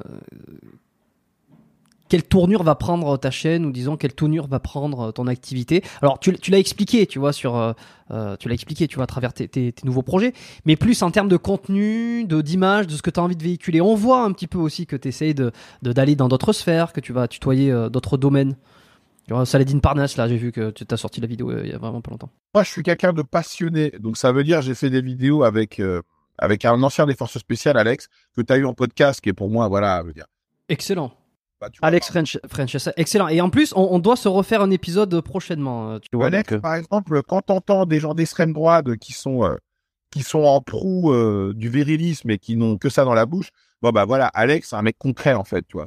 Si tu veux, Alex, c'est le genre de mec, tu le mets pas à un certain Lascar qui te parle de sujets comme ça, bah vas-y, parle avec lui de ce que tu racontes à longueur de journée. Vas-y, par- essaye de l'impressionner lui. Un mec qui est parti euh, sauver euh, des, des des otages dans un pays hostile. Voilà, bah vas-y, parle avec lui, parle avec lui, on va voir, tu vois. Bah voilà, la, en fait, tu la réalité, elle est là. C'est que t'as des gens qui, eux, sont hyper gentils, hyper accessibles et super rigolos. Il est hyper ouvert. Je veux dire, le mec, euh, il se la raconte pas. Et d'autres personnes qui n'ont même pas fait, mais même pas le tiers de ce que ce mec-là fait dans sa vie. Et quand tu les écoutes, ce sont des donneurs de leçons, quoi, tu vois. Non, mais à un moment, tu vois, c'est. Moi, ce qui est, moi, la chance que j'ai, c'est que je peux faire des choses avec des gens qui m'inspirent et pour qui j'ai un profond respect. Parce que moi, ce mec-là, pour moi, ce mec-là, mais écoute, euh, je le respecte à un point, mais, mais j'ai plus de respect pour lui que pour Cristiano Ronaldo ou Mbappé, tu vois. Parce que si demain on a une guerre, c'est ces mecs-là qui vont nous sauver. C'est pas l'autre qui tape dans, avec, euh, avec- dans un ballon qui prend des millions, tu vois. L'autre, le, euh, Alex, des mecs comme Alex, quand ils partent euh, risquer leur vie pour préserver notre mode de vie de merde, il est payé 4000 euros. 4000 euros, mais c'est une honte. C'est une honte. Tu vois, et ils sont pas là à te prendre la tête à longueur de journal, faire des vidéos pour fustiger euh, le l'État ou euh, fustiger euh, la, manière dont on est gouverné, alors que s'il y a bien des mecs qui pourraient s'en plaindre, c'est bien ces mecs-là, tu vois. Mais tu veux, vu que tout a été digitalisé, les faux sont devenus des vrais, et les vrais, ils n'ont pas le temps de, de, d'expliquer qui sont les faux parce qu'ils sont dans le concret en fait. T'as vu, ils sont dans la vraie vie en fait. Tu vois ce que je veux dire? Donc moi, ma chaîne, bah là maintenant, je fais des trucs quand même avec des vidéos où je me repositionne euh, dans mon métier de base qui est coach, tu vois. Donc, j'essaie de sortir une vidéo comme ça par mois. Je sors une vidéo par mois maintenant avec euh, le précepteur où on parle de sujets philosophiques ou autre, si tu veux. On parle de sujets d'actualité et où les décortique avec son approche philosophique. Donc, ça, c'est hyper intéressant. Ouais, ouais, ouais. Quand même, je me contextualise toujours dans cette dopage. Et une autre vidéo, si je peux faire venir une fille euh, qui a des mœurs légères et qui puisse en parler avec nous, ce serait sympa également, tu vois. Donc, vraiment, conceptualiser ma chaîne comme une émission de télé, avec des thématiques qui sont récurrentes, qui reviennent tous les mois. Mais t'as pas du mal justement par rapport à ça, euh, le fait que tu sois chrétien comme tu le dis, t'es es, croyant, pratiquant aussi, j'ai l'impression? Pas pratiquant, moi je suis, je suis un pêcheur. Mais Dieu est miséricorde, donc ça va. Ils sont ça fait oui, faut toujours trouver. Euh, euh, quand tu reçois une, fille qui ou une fille ou, n'importe qui d'ailleurs qui est dans le péché par rapport à la religion christianique, tu vois, euh, comment tu te places, toi? Tu, la comprends, tu la comprends pas, tu valides, tu valides pas? Euh, Alors, Tu vois, bon, la, montée des OnlyFans avec des 50 000 euros euh, pour montrer ses fesses, c'est, un truc qui vient titiller un petit peu la, morale, tout ça. les gens hypocrites qui me disent bon, qu'ils n'ont jamais consommé de porno, qu'ils n'en ont jamais regardé, franchement, c'est une vraie hypocrisie. Aujourd'hui, tu as des moyens de, de gagner de l'argent qui n'ont pas été inventées par ces femmes, elles se servent d'un système qui existe, hein, au même titre que d'autres personnes. Donc, euh, à la limite, c'est peut-être mieux qu'une nana euh, s'exhibe sur OnlyFans plutôt qu'elle à faire le tapin en boîte boulogne. moi, je trouve que c'est quand même peut-être un peu mieux pour elle. Pour son intégrité, c'est sûr. Et encore une fois, ce qui est intéressant avec ces plateformes-là, la différence des plateformes porno gratuites, c'est que là, pour pouvoir accéder à ce contenu, il faut que tu t'abonnes, il faut que tu envoies une photo de copie de ta pièce d'identité, il faut quand même que tu fasses une démarche qui n'est pas celle de taper un mot-clé sur Google et d'avoir un contenu que n'importe qui peut avoir gratuitement sans l'avoir forcément demandé, tu vois. Et ça, je trouve que c'est plus grave. Je trouve que c'est quand même bien qu'aujourd'hui le porno puisse être monétisé de la sorte, ce qui peut euh, préserver les gens qui n'ont pas forcément envie d'en voir. Donc ça, c'est une bonne chose. Après, euh, moi, juger des femmes qui ont trouvé un moyen de gagner de l'argent sans se prendre la tête, bah, les mecs qui vendent des trucs de séduction et qui disent qu'il y a de 100 000 euros, pour moi, ils sont tout à fait, sont tout autant incriminables qu'une nana euh, qui, en vérité, qui donne du plaisir à qui veut le regarder, tu vois, et qui ne t'impose rien au bout du compte, tu vois. Donc, à un moment, euh, non, moi, c'est pas chose qui me dérange. Et c'est des choses qui sont hyper importantes parce que, au bout du compte, dans une société qui est hyper hypocrite, Laurent Fishburne l'avait dit, euh, tu sais, le mec qui joue dans Matrix, ouais. une de ses filles avait voulu faire suivre les, les, sentiers de Kim Kardashian pour se faire connaître en faisant du porno. Donc, elle a fait un film porno avec une vraie prod porno. Et il a dit une chose extraordinaire qu'on lui a demandé son avis par rapport à ça. Il a dit personne n'a envie de voir sa fille, euh, sa, femme, moi, quelqu'un qu'il aime dans ce genre de, production, mais tout le monde en regarde. Donc, oui, il est évident que j'aimerais pas voir ma femme, ma soeur, ma fille là-dedans, mais j'en consomme, j'en regarde du porno. Donc, euh, qui suis-je pour les juger, en fait, tu vois? Et les personnes qui les jugent sont des personnes hypocrites. Hmm. ou jalouses qui aimerait pouvoir euh, avoir le même pouvoir. Jalouse, ou tu sais, des fois on critique ce qu'on n'arrive pas à avoir aussi, tu vois. Bon, moi j'ai la chance de connaître des filles qui font ça et avec qui bon, j'ai pu échanger ou avec qui j'ai pu avoir bon, des, mm. relations assez brèves. Mais en tout cas, c'est toujours dans, dans, la, dans un profond respect euh, judo-chrétien. Et ce sont quand même des femmes qui euh, ont réussi, grâce à cette nouvelle technologie, à gagner de l'argent avec quelque chose qui ne leur coûte pas grand-chose à produire et qui, au bout du compte, ont détruit un peu le porno classique parce qu'aujourd'hui, on a plus envie de voir des gens qu'on suit du quotidien en train de se faire baiser plutôt que de voir des gens dont c'est le vrai métier et dont on sait que c'est le métier, tu vois. Donc, si tu veux, les gens, à partir du moment, Jérôme, les gens arrivent à gagner de l'argent euh, avec un téléphone portable en vendant des formations de merde, bah, on va pas incriminer des filles euh, qui gagnent de l'argent en, produisant quelque chose, vraiment quelque chose. Non, mais je, je suis, je suis d'accord qu'à l'unité, c'est très difficile. C'est l'ubérisation du corps. euh, c'est à l'unité, on ne va pas incriminer, incriminer, comme tu dis, cette fille qui a trouvé un moyen de gagner de l'argent, qui se, qui se libère, etc. Je veux dire, qui on est, que, que t'as raison. Je pense que euh, si on prend le, le problème dans son ensemble, euh, je ne suis pas sûr que les conséquences de tout, de, cette généralité d'onlyfanisation soient quelque chose de bon pour l'homme, comme pour la femme, comme pour l'être humain, comme pour plein de choses. Mais c'est toujours les, les vieilles, c'est toujours les vieilles générations entre, qui parlent des nouvelles générations en se disant ça, ça va poser problème, ça va poser problème. Non, mais en fait, Peut-être un peu facile aussi, Moi, je mais pense Je le pense. la problématique, c'est quoi? C'est qu'en fait, la pornographie, ça a toujours existé, de quelque manière que ce soit. La prostitution, ça a toujours existé. La seule différence, c'est que si, à l'époque de Madame Claude, par exemple, qui était euh, une prêtresse de la prostitution, si euh, une prostituée était venue à la télé en disant qu'elle gagne, euh, qu'elle gagne dix fois ce que gagne quelqu'un qui a fait dix ans d'études, ça aurait choqué également à l'époque. Mais la problématique, c'est que si à l'époque, euh, des stars du porno qu'on connaissait, je sais pas, comme euh, Tabata Cash, Julia Chanel Clara Morgan, elle était bien à la télé en disant qu'elle gagne 100 000 euros par mois en faisant trois scènes par mois. Ça aurait choqué les gens. Et ça aurait donné envie à des gens d'épouser la même Maxime et de faire le même métier. Ce qui est problématique, c'est pas tant que ces femmes vendent du porno, c'est l'argent qu'elles gagnent et qu'elles revendiquent gagner et qu'elles sont contentes de gagner et qu'elles montrent la vie qu'elles ont grâce à cet argent qu'elles gagnent. C'est ça qui pose problème. C'est ça qui pose problème, en fait. C'est pas tant que des meufs sucent des bites sur des plateformes payantes. On s'en bat les couilles de ça. Ben, on- je veux dire, tu peux te faire sucer pour 20 euros au bois de Boulogne. Et le bois de Boulogne, ça reste quand même un beau quartier parisien, tu vois. Donc, bon, en vérité, on s'en tape de ça, tu vois. Mm. Mais ce qui pose problème, c'est que des jeunes femmes qui sont, qui ont l'âge d'être euh, nos filles, disent qu'elles gagnent de l'argent que nous, on ne gagnera jamais en travaillant honnêtement. En fait, aujourd'hui, il faut plus vendre de drogue, en fait. Il faut vendre son cul sur Internet, tu gagnes beaucoup plus d'argent. Et en plus, euh, c'est légal. Oui, mais alors ça, c'est à double tranchant parce que soit t'es une fille qui est extrêmement jolie, effectivement, ça va marcher. euh, soit t'es une fille qui est moyennement jolie, mais euh, euh, bon, qu'il va falloir être très forte en marketing pour arriver à cibler une certaine une certaine catégorie de fétichisme, par exemple. Soit faut être pas forcément jolie, mais très connu, et donc il y a une il y a une attraction parce que t'es connu. Et si t'es un homme, en fait, si t'es pas populaire, si t'as pas une audience euh, qui fait que les gens vont vouloir te voir dans la vie euh, privée, euh, très très privée, euh, tout le monde s'en branle. Tout le monde s'en branle. Moi, je, je regarde un mec, je, je passais dans la rue, qui que personne connaît, il me dit qu'il est OnlyFans, j'en ai strictement rien à, enfin moi ou une fille n'a strictement rien à branler de payer euh, ce mec-là. Adrien Laurent, qui, euh, qui je crois est le mec qui gagne le plus d'argent sur en France, et ben ça a totalement détruit son image, selon moi, tu vois. Tu vois, euh, parce que le mec, il avait une bonne image dans la muscu, tout ça, et maintenant, bah, il c'est un point de non-retour. Donc pour moi, ce mec-là, faut qu'il fasse vraiment du vrai porno, tu vois. Et il expliquait qu'il gagnait entre 20 et 30 000 euros. Donc en fait, pour une femme, en fait, ce qui est intéressant avec ces plateformes-là, c'est plus valorisant pour une femme que pour un homme.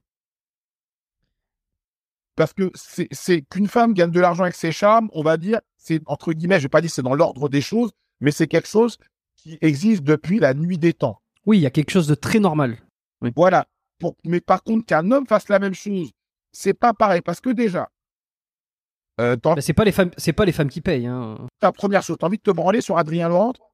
Si tu tombes sur euh, une scène de club avec Adrien Laurent, t'as envie de te branler sur lui? Bah, moi, j'ai pas envie, en fait. Ah, bah, moi, j'ai pas envie. Donc, déjà, ça, ce premier truc-là, c'est qu'en gros, quand tu regardes un porno, si le mec, tu regardes les acteurs porno, en général, c'est pas des beaux gosses. Parce qu'il faut que tu puisses t'identifier au mec. Faut pas que tu te dises que, en fait, le mec se tape des meufs que toi, tu pourras jamais te taper parce qu'il est beau, parce qu'il est musclé, tu vois. Et Adrien Laurent, bon, c'est quand même un beau mec, il a quand même un bon physique. Donc, ça veut dire que si tu te branches sur une scène où Adrien Laurent est, tu te branles un peu sur lui. Et c'est un peu gênant, tu vois. Donc, il y a une vraie problème, tu vois, il y a une vraie problématique, tu vois. Et lui, je pense que c'est quelqu'un qui s'est fait sauter toutes ses plateformes. Et il a été au pied du mur et je pense qu'il s'est fait happer par un truc. Et c'est évident que c'est un mec qui aime le sexe, qui a toujours eu des pratiques sexuelles assez ouvertes. Et aussi, tu as ce côté de l'homme viril, tu vois, qui baisse des meufs, tu vois, mais il faut voir sur la durée, qu'est-ce que ça va lui apporter. Et je suis désolé, frérot, tu as des parents, bon, que tes parents, que tu leur dises que tu gagnes 30 000 euros en faisant du cul sur des plateformes, je sais pas, pas, moi, ça me gênerait, tu vois. Ça me gênerait. Donc ça, te gêne plus ça te gêne plus fondamentalement que les mecs soient sur OnlyFans ou sur Mime ou peu importe que que les que les femmes quoi. Non, mais moi, les femmes, ça me gênerait si c'était ma meuf, par exemple. Après, et même Adrien Laurent, Pas une question de valeur, hein, c'est vraiment une question de curiosité. j'en parle avec toi, mais je m'en fous. Je te dis simplement que, Mm. en tant que consommateur, ça me, tu veux, ça me ferait chier, et je pense que beaucoup de gens vont être dans le même cas que moi, de regarder une vidéo où ce mec-là est dedans, parce que je le connais, en fait, tu vois. C'est pas un ami, mais tu vois, euh, tu vois, par exemple, Manuel Ferrara, c'est quelqu'un avec qui se parle un peu, tu vois. Je vais faire une vidéo avec lui, tu vois. Ah bah c'est bon ça. Tu pourrais, tu, pourrais- tu pourrais lui parler de, tu pourrais lui parler de Corda, tiens. Ah, Et depuis que je parle avec lui, en fait, bah, euh, je peux plus regarder des scènes avec lui. Parce que ça me jette. Parce que je le connais, tu vois. Je sais pas si tu vois ce que je veux dire. Ah bah je vois très bien ce que tu veux dire. Ouais, donc euh, après, quand tu commences à parler avec quelqu'un, tu vas pas forcément avoir le même recul ou tu n'auras pas forcément envie de le voir dans ce genre de questions-là, tu vois. Et euh, par, par, par contre, une femme, vu que moi je suis hétéro, si j'étais gay, voir Adrien Laurent baiser, ça me ferait peut-être quelque chose, ou Manuel Farah aussi. Mais en tant qu'hétéro, si je vois une femme même que je connais en train de baiser, ça va, ça va être plus excitant pour moi que voir un mec que je peux connaître, même pas personnellement, mais de pro ou de loin, tu vois. Hmm. Oui bah oui bah parce que t'es hétéro. C'est logique. Voilà. Et je pense que le, le- le- les homosexuels pour le coup c'est pas le cas quoi. Par exemple, tu vois, il y a une nana qui était dans ma salle de sport, euh, qui fait OnlyFans, tu vois, qui est plutôt connue sur OnlyFans. Et euh, bon, si je vois une scène d'elle, ça va moins me gêner. Je vais me dire, ah putain, euh, tu sais, je, je, je limite la découvrir autrement. Et d'un côté, la, la découvre autrement, je suis assez surpris. Mais d'un autre côté, ça me fait de la peine. Parce que je me dis que euh, quelqu'un qui te voit à la salle de sport, avec qui tu parles pas forcément, peut te voir dans ce genre de posture-là. Où tu dévoiles vraiment toute ton intimité. Mm, mm. Et tu vois, c'est c'est un côté, il y a, même si moi je respecte les gens qui le font, mais il y a un côté gênant parce que, voilà, quelqu'un qui ne te connaît pas te connaît, en fait, tu vois. Voilà, te connaît, euh, voit ta chatte, voit comment tu suces, voit comment tu cries. Donc, même si les gens l'assument, il y a un côté relou quand même, tu vois. Et je reviens à ce que j'ai Laurence Fishburne, même si on consomme tous du porno, on n'a pas envie de voir des gens qu'on aime là-dedans parce qu'on sait que d'autres personnes vont les voir dans une posture qu'on aimerait garder pour nous, privée, tu vois. Ce qui serait intéressant, c'est de voir dans quelques années, parce que c'est toujours, c'est un peu comme le, c'est un peu comme l'histoire du tatouage. hein. Au, moment où on le fait, c'est parce qu'on a de très bonnes raisons de le faire et qu'on est, on est convaincu. Euh, et c'est ensuite dans 10, 15, 20 ans, euh, qu'est-ce qui est resté Euh, Est-ce qu'on l'assume toujours autant, quoi? En fait, le truc, c'est qu'il y a tellement de contenu, il y a tellement de contenu. Regarde sur TikTok, faut sortir au moins 3-4 vidéos au jour pour que, pour craquer la- la- la- l'algorithme. Donc, ça veut dire que demain, la personne qui faisait OnlyFans, elle arrête de faire OnlyFans, il y aura d'autres personnes qui vont le faire. Donc, on oubliera ce qu'elle a fait parce qu'elle va C'est pas faux. Donc, les gens, ils disent oui, euh, l'impact que ça va avoir, ça n'aura aucun impact parce que il y a tellement de trucs quotidiens qui sortent. Et encore une fois, ça parle à une niche. Je te parle d'Adrien Laurent, mais il y a une tonne de personnes qui ne le connaissent pas et qui ne savent pas qu'il fait euh, du porno sur, sur des plateformes, tu vois. Mm, Donc, en vérité, euh, en vérité, Mais c'est pas dangereux, ça, justement, euh, la perte de conséquences de, de tout ce qu'on fait? Bah, en fait, si tu veux, aux yeux de la loi, tu as quand même des conséquences sur certaines choses qui sont, tu vois, qui sont répréhensibles. Donc, ça va. Là, c'est des choses qui sont, qui sont, on va dire, légales et euh, qui sont valorisées parce qu'à partir du moment où des gens vont te dire qu'ils gagnent 100 000 euros par mois en faisant du porno, eh bien, ça lave un peu le péché qui leur a permis de gagner de l'argent. Parce que la finalité, quand tu travailles toi et que tu te lèves le matin, c'est de gagner de l'argent. Donc, est-ce qu'il est plus euh, louable de gagner le SMIC en faisant la caisse à Monoprix plutôt qu'en gagnant 100 000 euros en faisant euh, deux scènes par semaine en 60 bits Non mais ça, ça, je suis d'accord. Factuellement, pragmatiquement, comme ça, je suis d'accord. Mais tu vois, sur euh, les comportements, sur euh, la, morale de chacun, sur la, le respect. je vais te prendre un exemple hyper concret. La perte de conséquences, ça voudrait dire par exemple avoir un rendez-vous, ne pas s'y pointer, n'avoir rien à foutre et puis euh, ne pas avoir de respect. Toi, si demain t'organises une vidéo avec quelqu'un, euh, que euh, la perte de conséquences amène cette personne-là à te poser un lapin et à te dire oh, à oublier ou à ne pas te prévenir. Est-ce qu'on se dirige pas finalement vers ce truc-là où le, le, alors le respect, le la politesse ou le la, droiture, hein, si on peut appeler ça comme ça, euh, sont des vertus euh, qu'on retrouve, euh, qui vont se perdre de plus en plus. Bah déjà, oui, ce sont la vertu qui s'est perdue le plus. Tu sais, avant, c'était le valeur judo-chrétienne qui était le pilier d'une société, le pilier d'une famille, tu vois. C'est ça, les gens allaient à l'église, on faisait du catéchisme, on faisait notre profession de foi.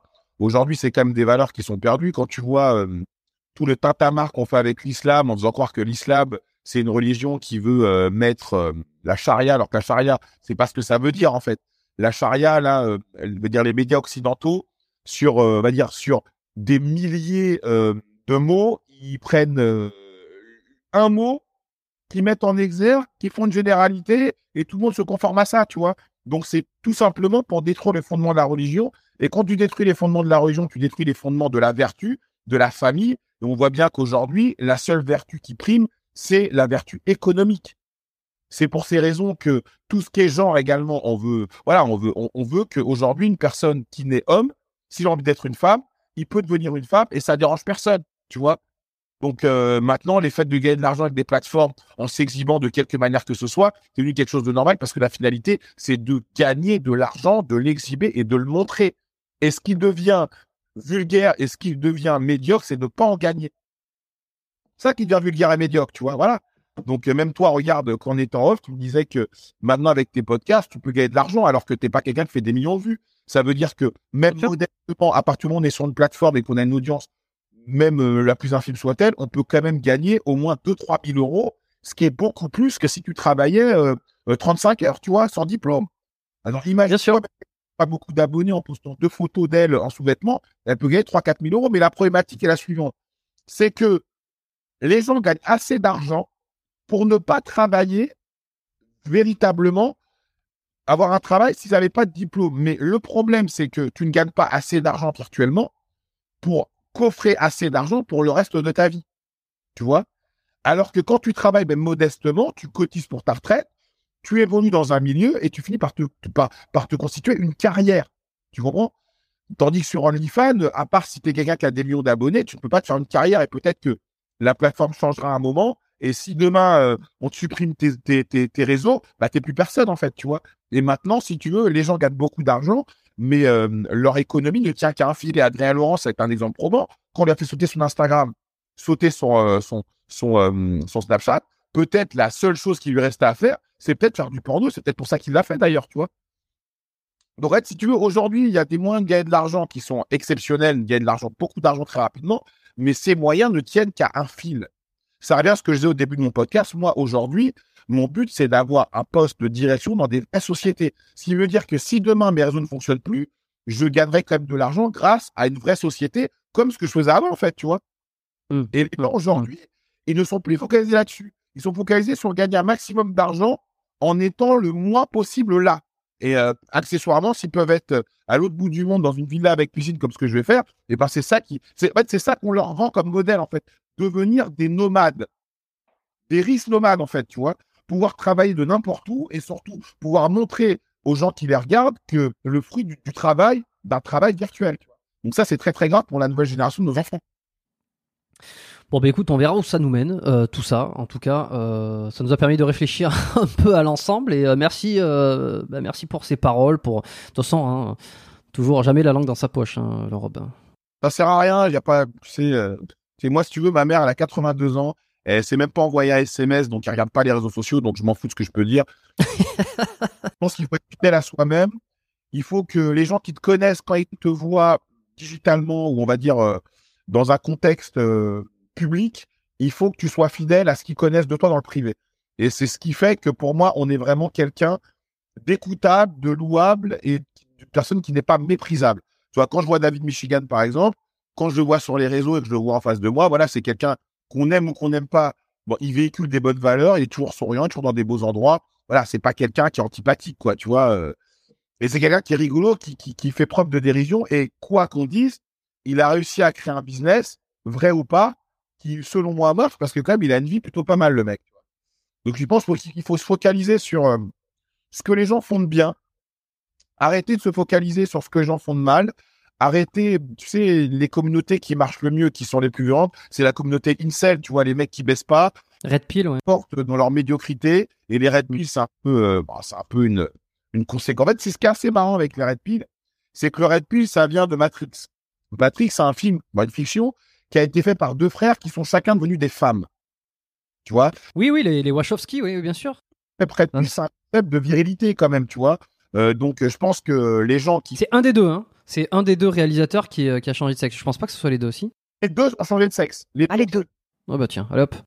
Enfin, on, tu, tu- on, on sent la fragilité de ces personnes, tu vois. Donc, euh, et même eux, ils sont atterrés de voir comment a été euh, repris bah, euh, ce qu'ils ont créé, tu vois. Euh, donc, euh, tu vois, tu vois, c'est assez marrant, c'est que les gens sont tellement fous qu'ils arrivent à créer d'une fiction une réalité qui n'en est pas une en fait, tu vois.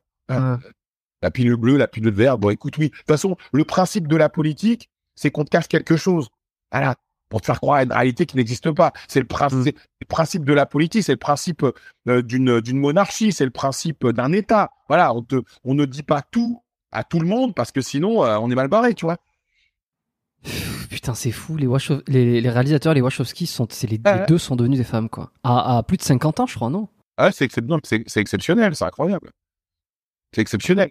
Ouais. c'est- et tu vois, et c'est, ah ben, est-ce que tu veux, la société euh, qu'on est en train de donner à nos enfants, c'est une société où tout ce qui était anormal devient normal. Si tu veux, avant, ce qui était intéressant, tu vois, les personnes euh, qui ne se sentent pas bien dans leur peau, qui sont des hommes qui pensent être des femmes, les homosexuels, moi, tout ça, c'est des choses qui existent depuis l'aube des temps. On n'invente rien. Simplement, avant, il y avait un modèle et les gens restaient dans ce modèle pour, être normaux. Parce que quoi qu'on dise, quoi qu'on dise, quoi que disent les LGBT ou ce que tu veux, quand tu vas dans une institution, à la poste, à la banque, à la mairie, tu vois des hommes qui ressemblent à des hommes, des femmes qui ressemblent à des femmes. Quand tu sors, euh, bon, après, dans certaines soirées LGBT, là, tu vois des gens qui sont différents. Mais la norme, c'est la norme. On a beau dire ce qu'on veut, la norme, c'est la norme. Donc, après, euh, on a réussi grâce à certaines euh, croyances, parce qu'en fait, ce sont des modes, pour moi, ce sont ni plus ni moins que des modes de pensée qui ont été véhiculés comme les incels, comme les cibles, comme les kunks, qui ont été véhiculés par des forums et par des gens qui, grâce à des euh, moyens technologiques, arrivent à échanger entre eux, qui ont le même point de vue. Tu vois? Et arrivent à être assez forts pour bah, euh, changer les modes. Parce qu'à partir du moment où tu deviens un top tweet, où des gens tapent, par exemple, tu prends le rappeur Tovarich, il a fait un morceau, dedans, il disait, euh, bah, il parlait des PD, bon, sur un morceau de 4 minutes, il en parle 10 secondes. Et ben, les LGBT lui sont tombés dessus, et grâce à ça, son morceau a que des millions de vues, tu vois. Mais ça veut dire qu'aujourd'hui, à partir du moment où tu parles de quelque chose qui va à l'encontre d'une communauté, la communauté se met sur tes côtes et te détruit. Mais il faut être conscient d'une chose. Nous vivons, nous, dans le monde d'Aïs au pays des merveilles. On vit dans un monde merveilleux, nous, tu vois. Euh, tu vois ce qui se passe en Iran, ce qu'ils font au PD, tu vois ce qui se passe dans la plupart des pays du monde, sur certaines choses. Tu vois aux États-Unis, euh, ce qu'ils font euh, aux Noirs ou, aux gens qui ne respectent pas la loi, c'est pas des lol, en fait, tu vois. Nous, on est dans une société où on peut tout dire. Regarde, tu gifles le président, bon, il, il a fait quelques mois de prison, et après, tu vas sur le plateau de TPMP pour justifier. Mais va faire ça à Vladimir Poutine. Va faire ça dans des pays d'Afrique. Va faire ça dans, dans 99% des pays dans le monde. Ça ne se passe pas, en fait, tu vois. Regarde ce que les, ce que les, ce que les Chinois ont fait à Carlos Ghosn. Regarde ce qu'ils ont fait. Regarde ce qu'ils ont fait. Le mec a dû s'échapper dans un, dans une, dans un truc, dans, dans, dans, dans une balle, quoi, pour échapper à la justice. Et nous, ici, on se plaint parce qu'on vit dans le monde d'Aïs au pays des merveilles. Tu vois, à partir du moment où les gens vivent dans la réalité, la réalité, c'est que pour pouvoir consommer les baskets Nike qu'on porte, c'est des enfants qui travaillent, tu. Pour pouvoir consommer des t-shirts Zara, eh bien, on maltraite des Ouïghours, tu vois. Pour pouvoir avoir le mode de vie qu'on a, avoir l'électricité partout, euh, que nos voitures puissent rouler, on appauvrit des pays, on détruit des forêts entières. C'est ça la réalité, en fait, tu vois.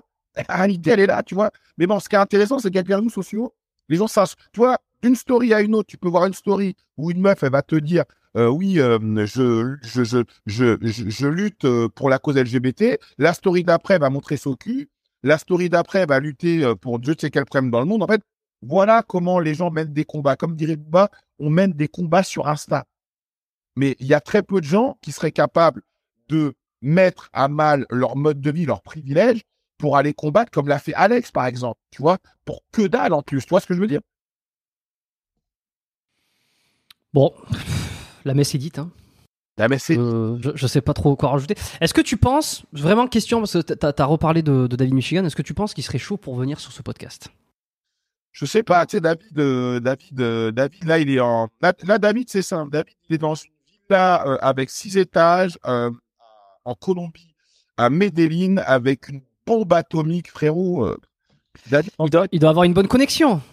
non, non, mais si tu veux, si tu veux, David, il vit une vie que, que tous les gens qui le critiquent ne vivront pas, tu vois. Donc, c'est toujours, en fait, toujours ce problème, ce misérabilisme, les gens qui critiquent, qui critiquent, qui critiquent sans connaître, parce que un trop. En plus, tu sais, pour euh, l'histoire de Babor, Babor, s'est fait virer du studio Bagel pour des propos antisémites. Ah, pourquoi il s'est fait virer du studio Bagel Bah voilà.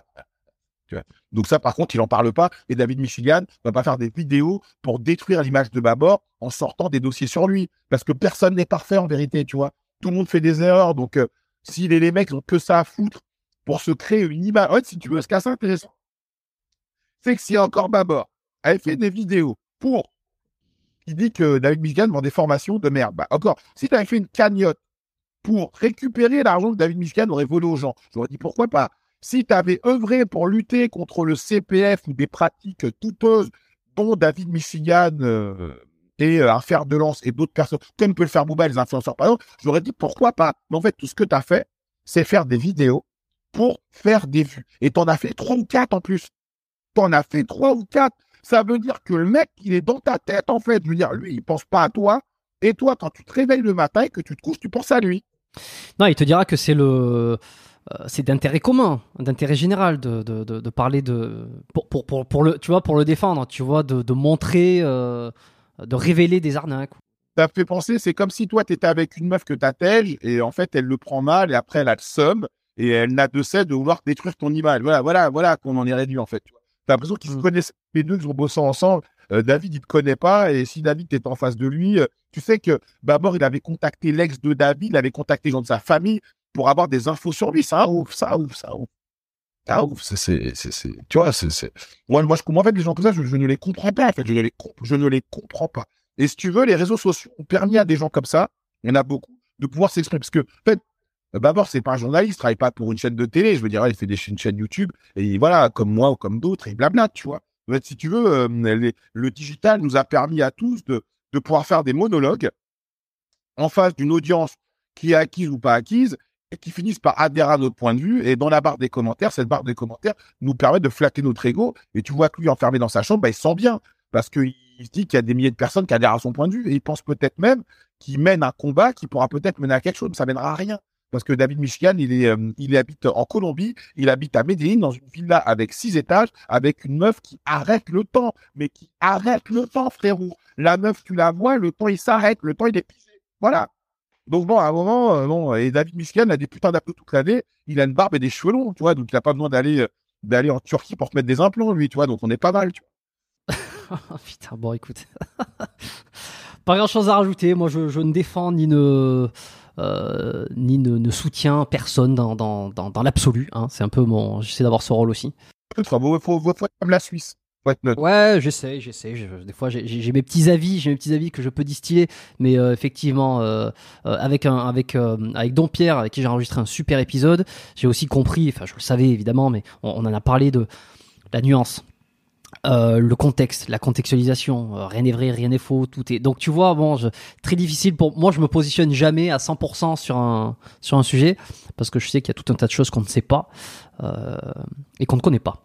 Bon, est-ce que tu as, quelque chose à me conseiller en termes de livres là, un truc que tu as lu récemment, un bouquin un- Oh, bah, euh, là, pareil, un film? c'est Othello de, de Shakespeare. Pour ceux qui ont déjà lu Shakespeare, Othello, c'est, la base parce qu'il parle d'un noir, d'ailleurs. Euh, L'art de la dit, ouais. évidemment. Pour moi, ce qui est extraordinaire dans l'art de la guerre de Machiavel, il dit une chose extrêmement intéressante. Il dit que euh, la plus grande des intelligences, c'est pas de savoir, en fait, parce que quand tu sais trop de choses, ça te rend antipathique. Tu vois, par exemple, euh, le mec qui fait des conseils euh, en, en séduction, là, Edouard, là, euh, tu vois, par exemple, tu vois, lui, c'est quelqu'un qui sait trop de choses. Stéphane Edouard. Ouais, ça, il sait tellement de choses, ça le rend antipathique, tu vois. Tandis que quand tu ne sais pas, faire croire aux gens que tu sais requiert beaucoup plus d'intelligence que la personne qui sait et qui sait qui sait. Tu vois ce que je veux dire? Et là, Machiavel, pour moi, il a totalement raison là-dessus. bon, parfait. Est-ce que tu as un dernier mot à ajouter? Je, je t'avais déjà posé les, les questions de fin, bah, ça c'était pour conclure. La dernière fois quand tu étais venu. Détester pour ce que je suis plutôt qu'être aimé pour ce que je ne suis pas. Et la jalousie, ça se méritera toujours. Les poutos, c'est la base. La base des bases, c'est écoute, il faut s'en foutre de ce que pensent les gens parce que l'important, c'est ce que vous pensez de vous. Parce que vous allez vivre toute votre vie avec vous. Donc, si vous, vous doutez de vous, il y a une problématique parce que jusqu'à la fin, la seule personne qui restera avec toi, c'est toi. Donc, avoir une forte estime de soi, c'est hyper important. Avoir envie de s'améliorer et que les autres adhèrent à son point de vue, même s'ils y adhèrent pas, c'est hyper important. Être fidèle à ses incohérences parce qu'un être humain, au fur et à mesure de sa vie, un jour il pense blanc, un jour il pense noir, le jour d'après va penser gris, et le jour d'après va penser blanc, et le jour d'après va penser noir. On est comme ça, on évolue en fonction des gens qu'on rencontre, en fonction des choses qu'on vit, en fonction euh, bah, des embûches qu'on a dans la vie. Et comme on dit, un homme averti un vaut deux. Et euh, la seule chose qui régit ce monde, c'est l'amour, l'amour qu'on a envers les autres. N'oubliez pas que la pire des choses qui existent sur cette terre, c'est de pas être aimé et de pas pas aimer en retour. Parce que les gens, euh, comme dirait Churchill, si les gens qui faisaient des guerres, si les gens qui décident les guerres devraient faire la guerre, il y aurait pas de guerre. D'accord? Donc on se sert des autres pour mener des combats qu'on n'a pas le courage de mener. Donc soyez des gens fidèles à vous-même. Et si vous voulez mener des combats, allez-y vous. Et ne croyez pas qu'en faisant des posts ou en mettant des, euh, des stories sur Instagram, vous allez changer le monde. Si vous voulez changer le monde, soit dans l'associatif, engagez-vous véritablement sur le terrain. Ne croyez pas qu'en mettant des likes, en partageant des trucs, vous êtes des personnes engagées. Vous êtes des gens qui vous cachez derrière, vos certitudes. Et la pire des choses sur cette terre, c'est d'avoir des certitudes. Parce que la vie euh, ne cesse de te, de te montrer que tes certitudes sont pas les bonnes, en fait. Merci Rob, c'était un grand plaisir d'enregistrer de, cet épisode avec toi, de, de t'avoir accueilli une deuxième fois sur le podcast. Euh, reste avec moi juste 30 secondes. Bon, merci à tous d'avoir écouté cet épisode. Si vous le découvrez, euh, le podcast biomécanique aujourd'hui à travers euh, à travers cet épisode, allez regarder un petit peu ce qui se fait. Euh, vous retrouverez dans la barre de description euh, quelques quelques épisodes dont on a mentionné ou alors des invités dont on a mentionné qui sont déjà passés sur le podcast. Vous allez très probablement vous régaler. voilà, allez regarder un petit peu. Abonnez-vous, peu importe la plateforme. Je préfère que vous soyez sur les applications de podcast euh, pour diverses raisons euh, euh, financières étant l'une d'entre elles, justement. Et puis on se retrouve la semaine prochaine. Portez-vous bien et merci pour votre fidélité. Ciao.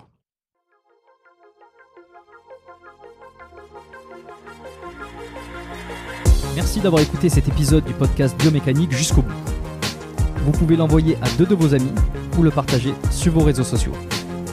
Merci également de lui mettre une note de 5 étoiles avec un petit commentaire sympa. C'est ce qui me permet de mieux ressortir dans les classements.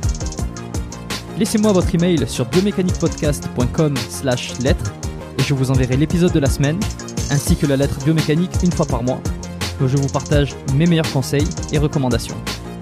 Vous avez écouté le podcast Biomécanique. Je suis Jérôme Cazerolle et je vous dis à très bientôt.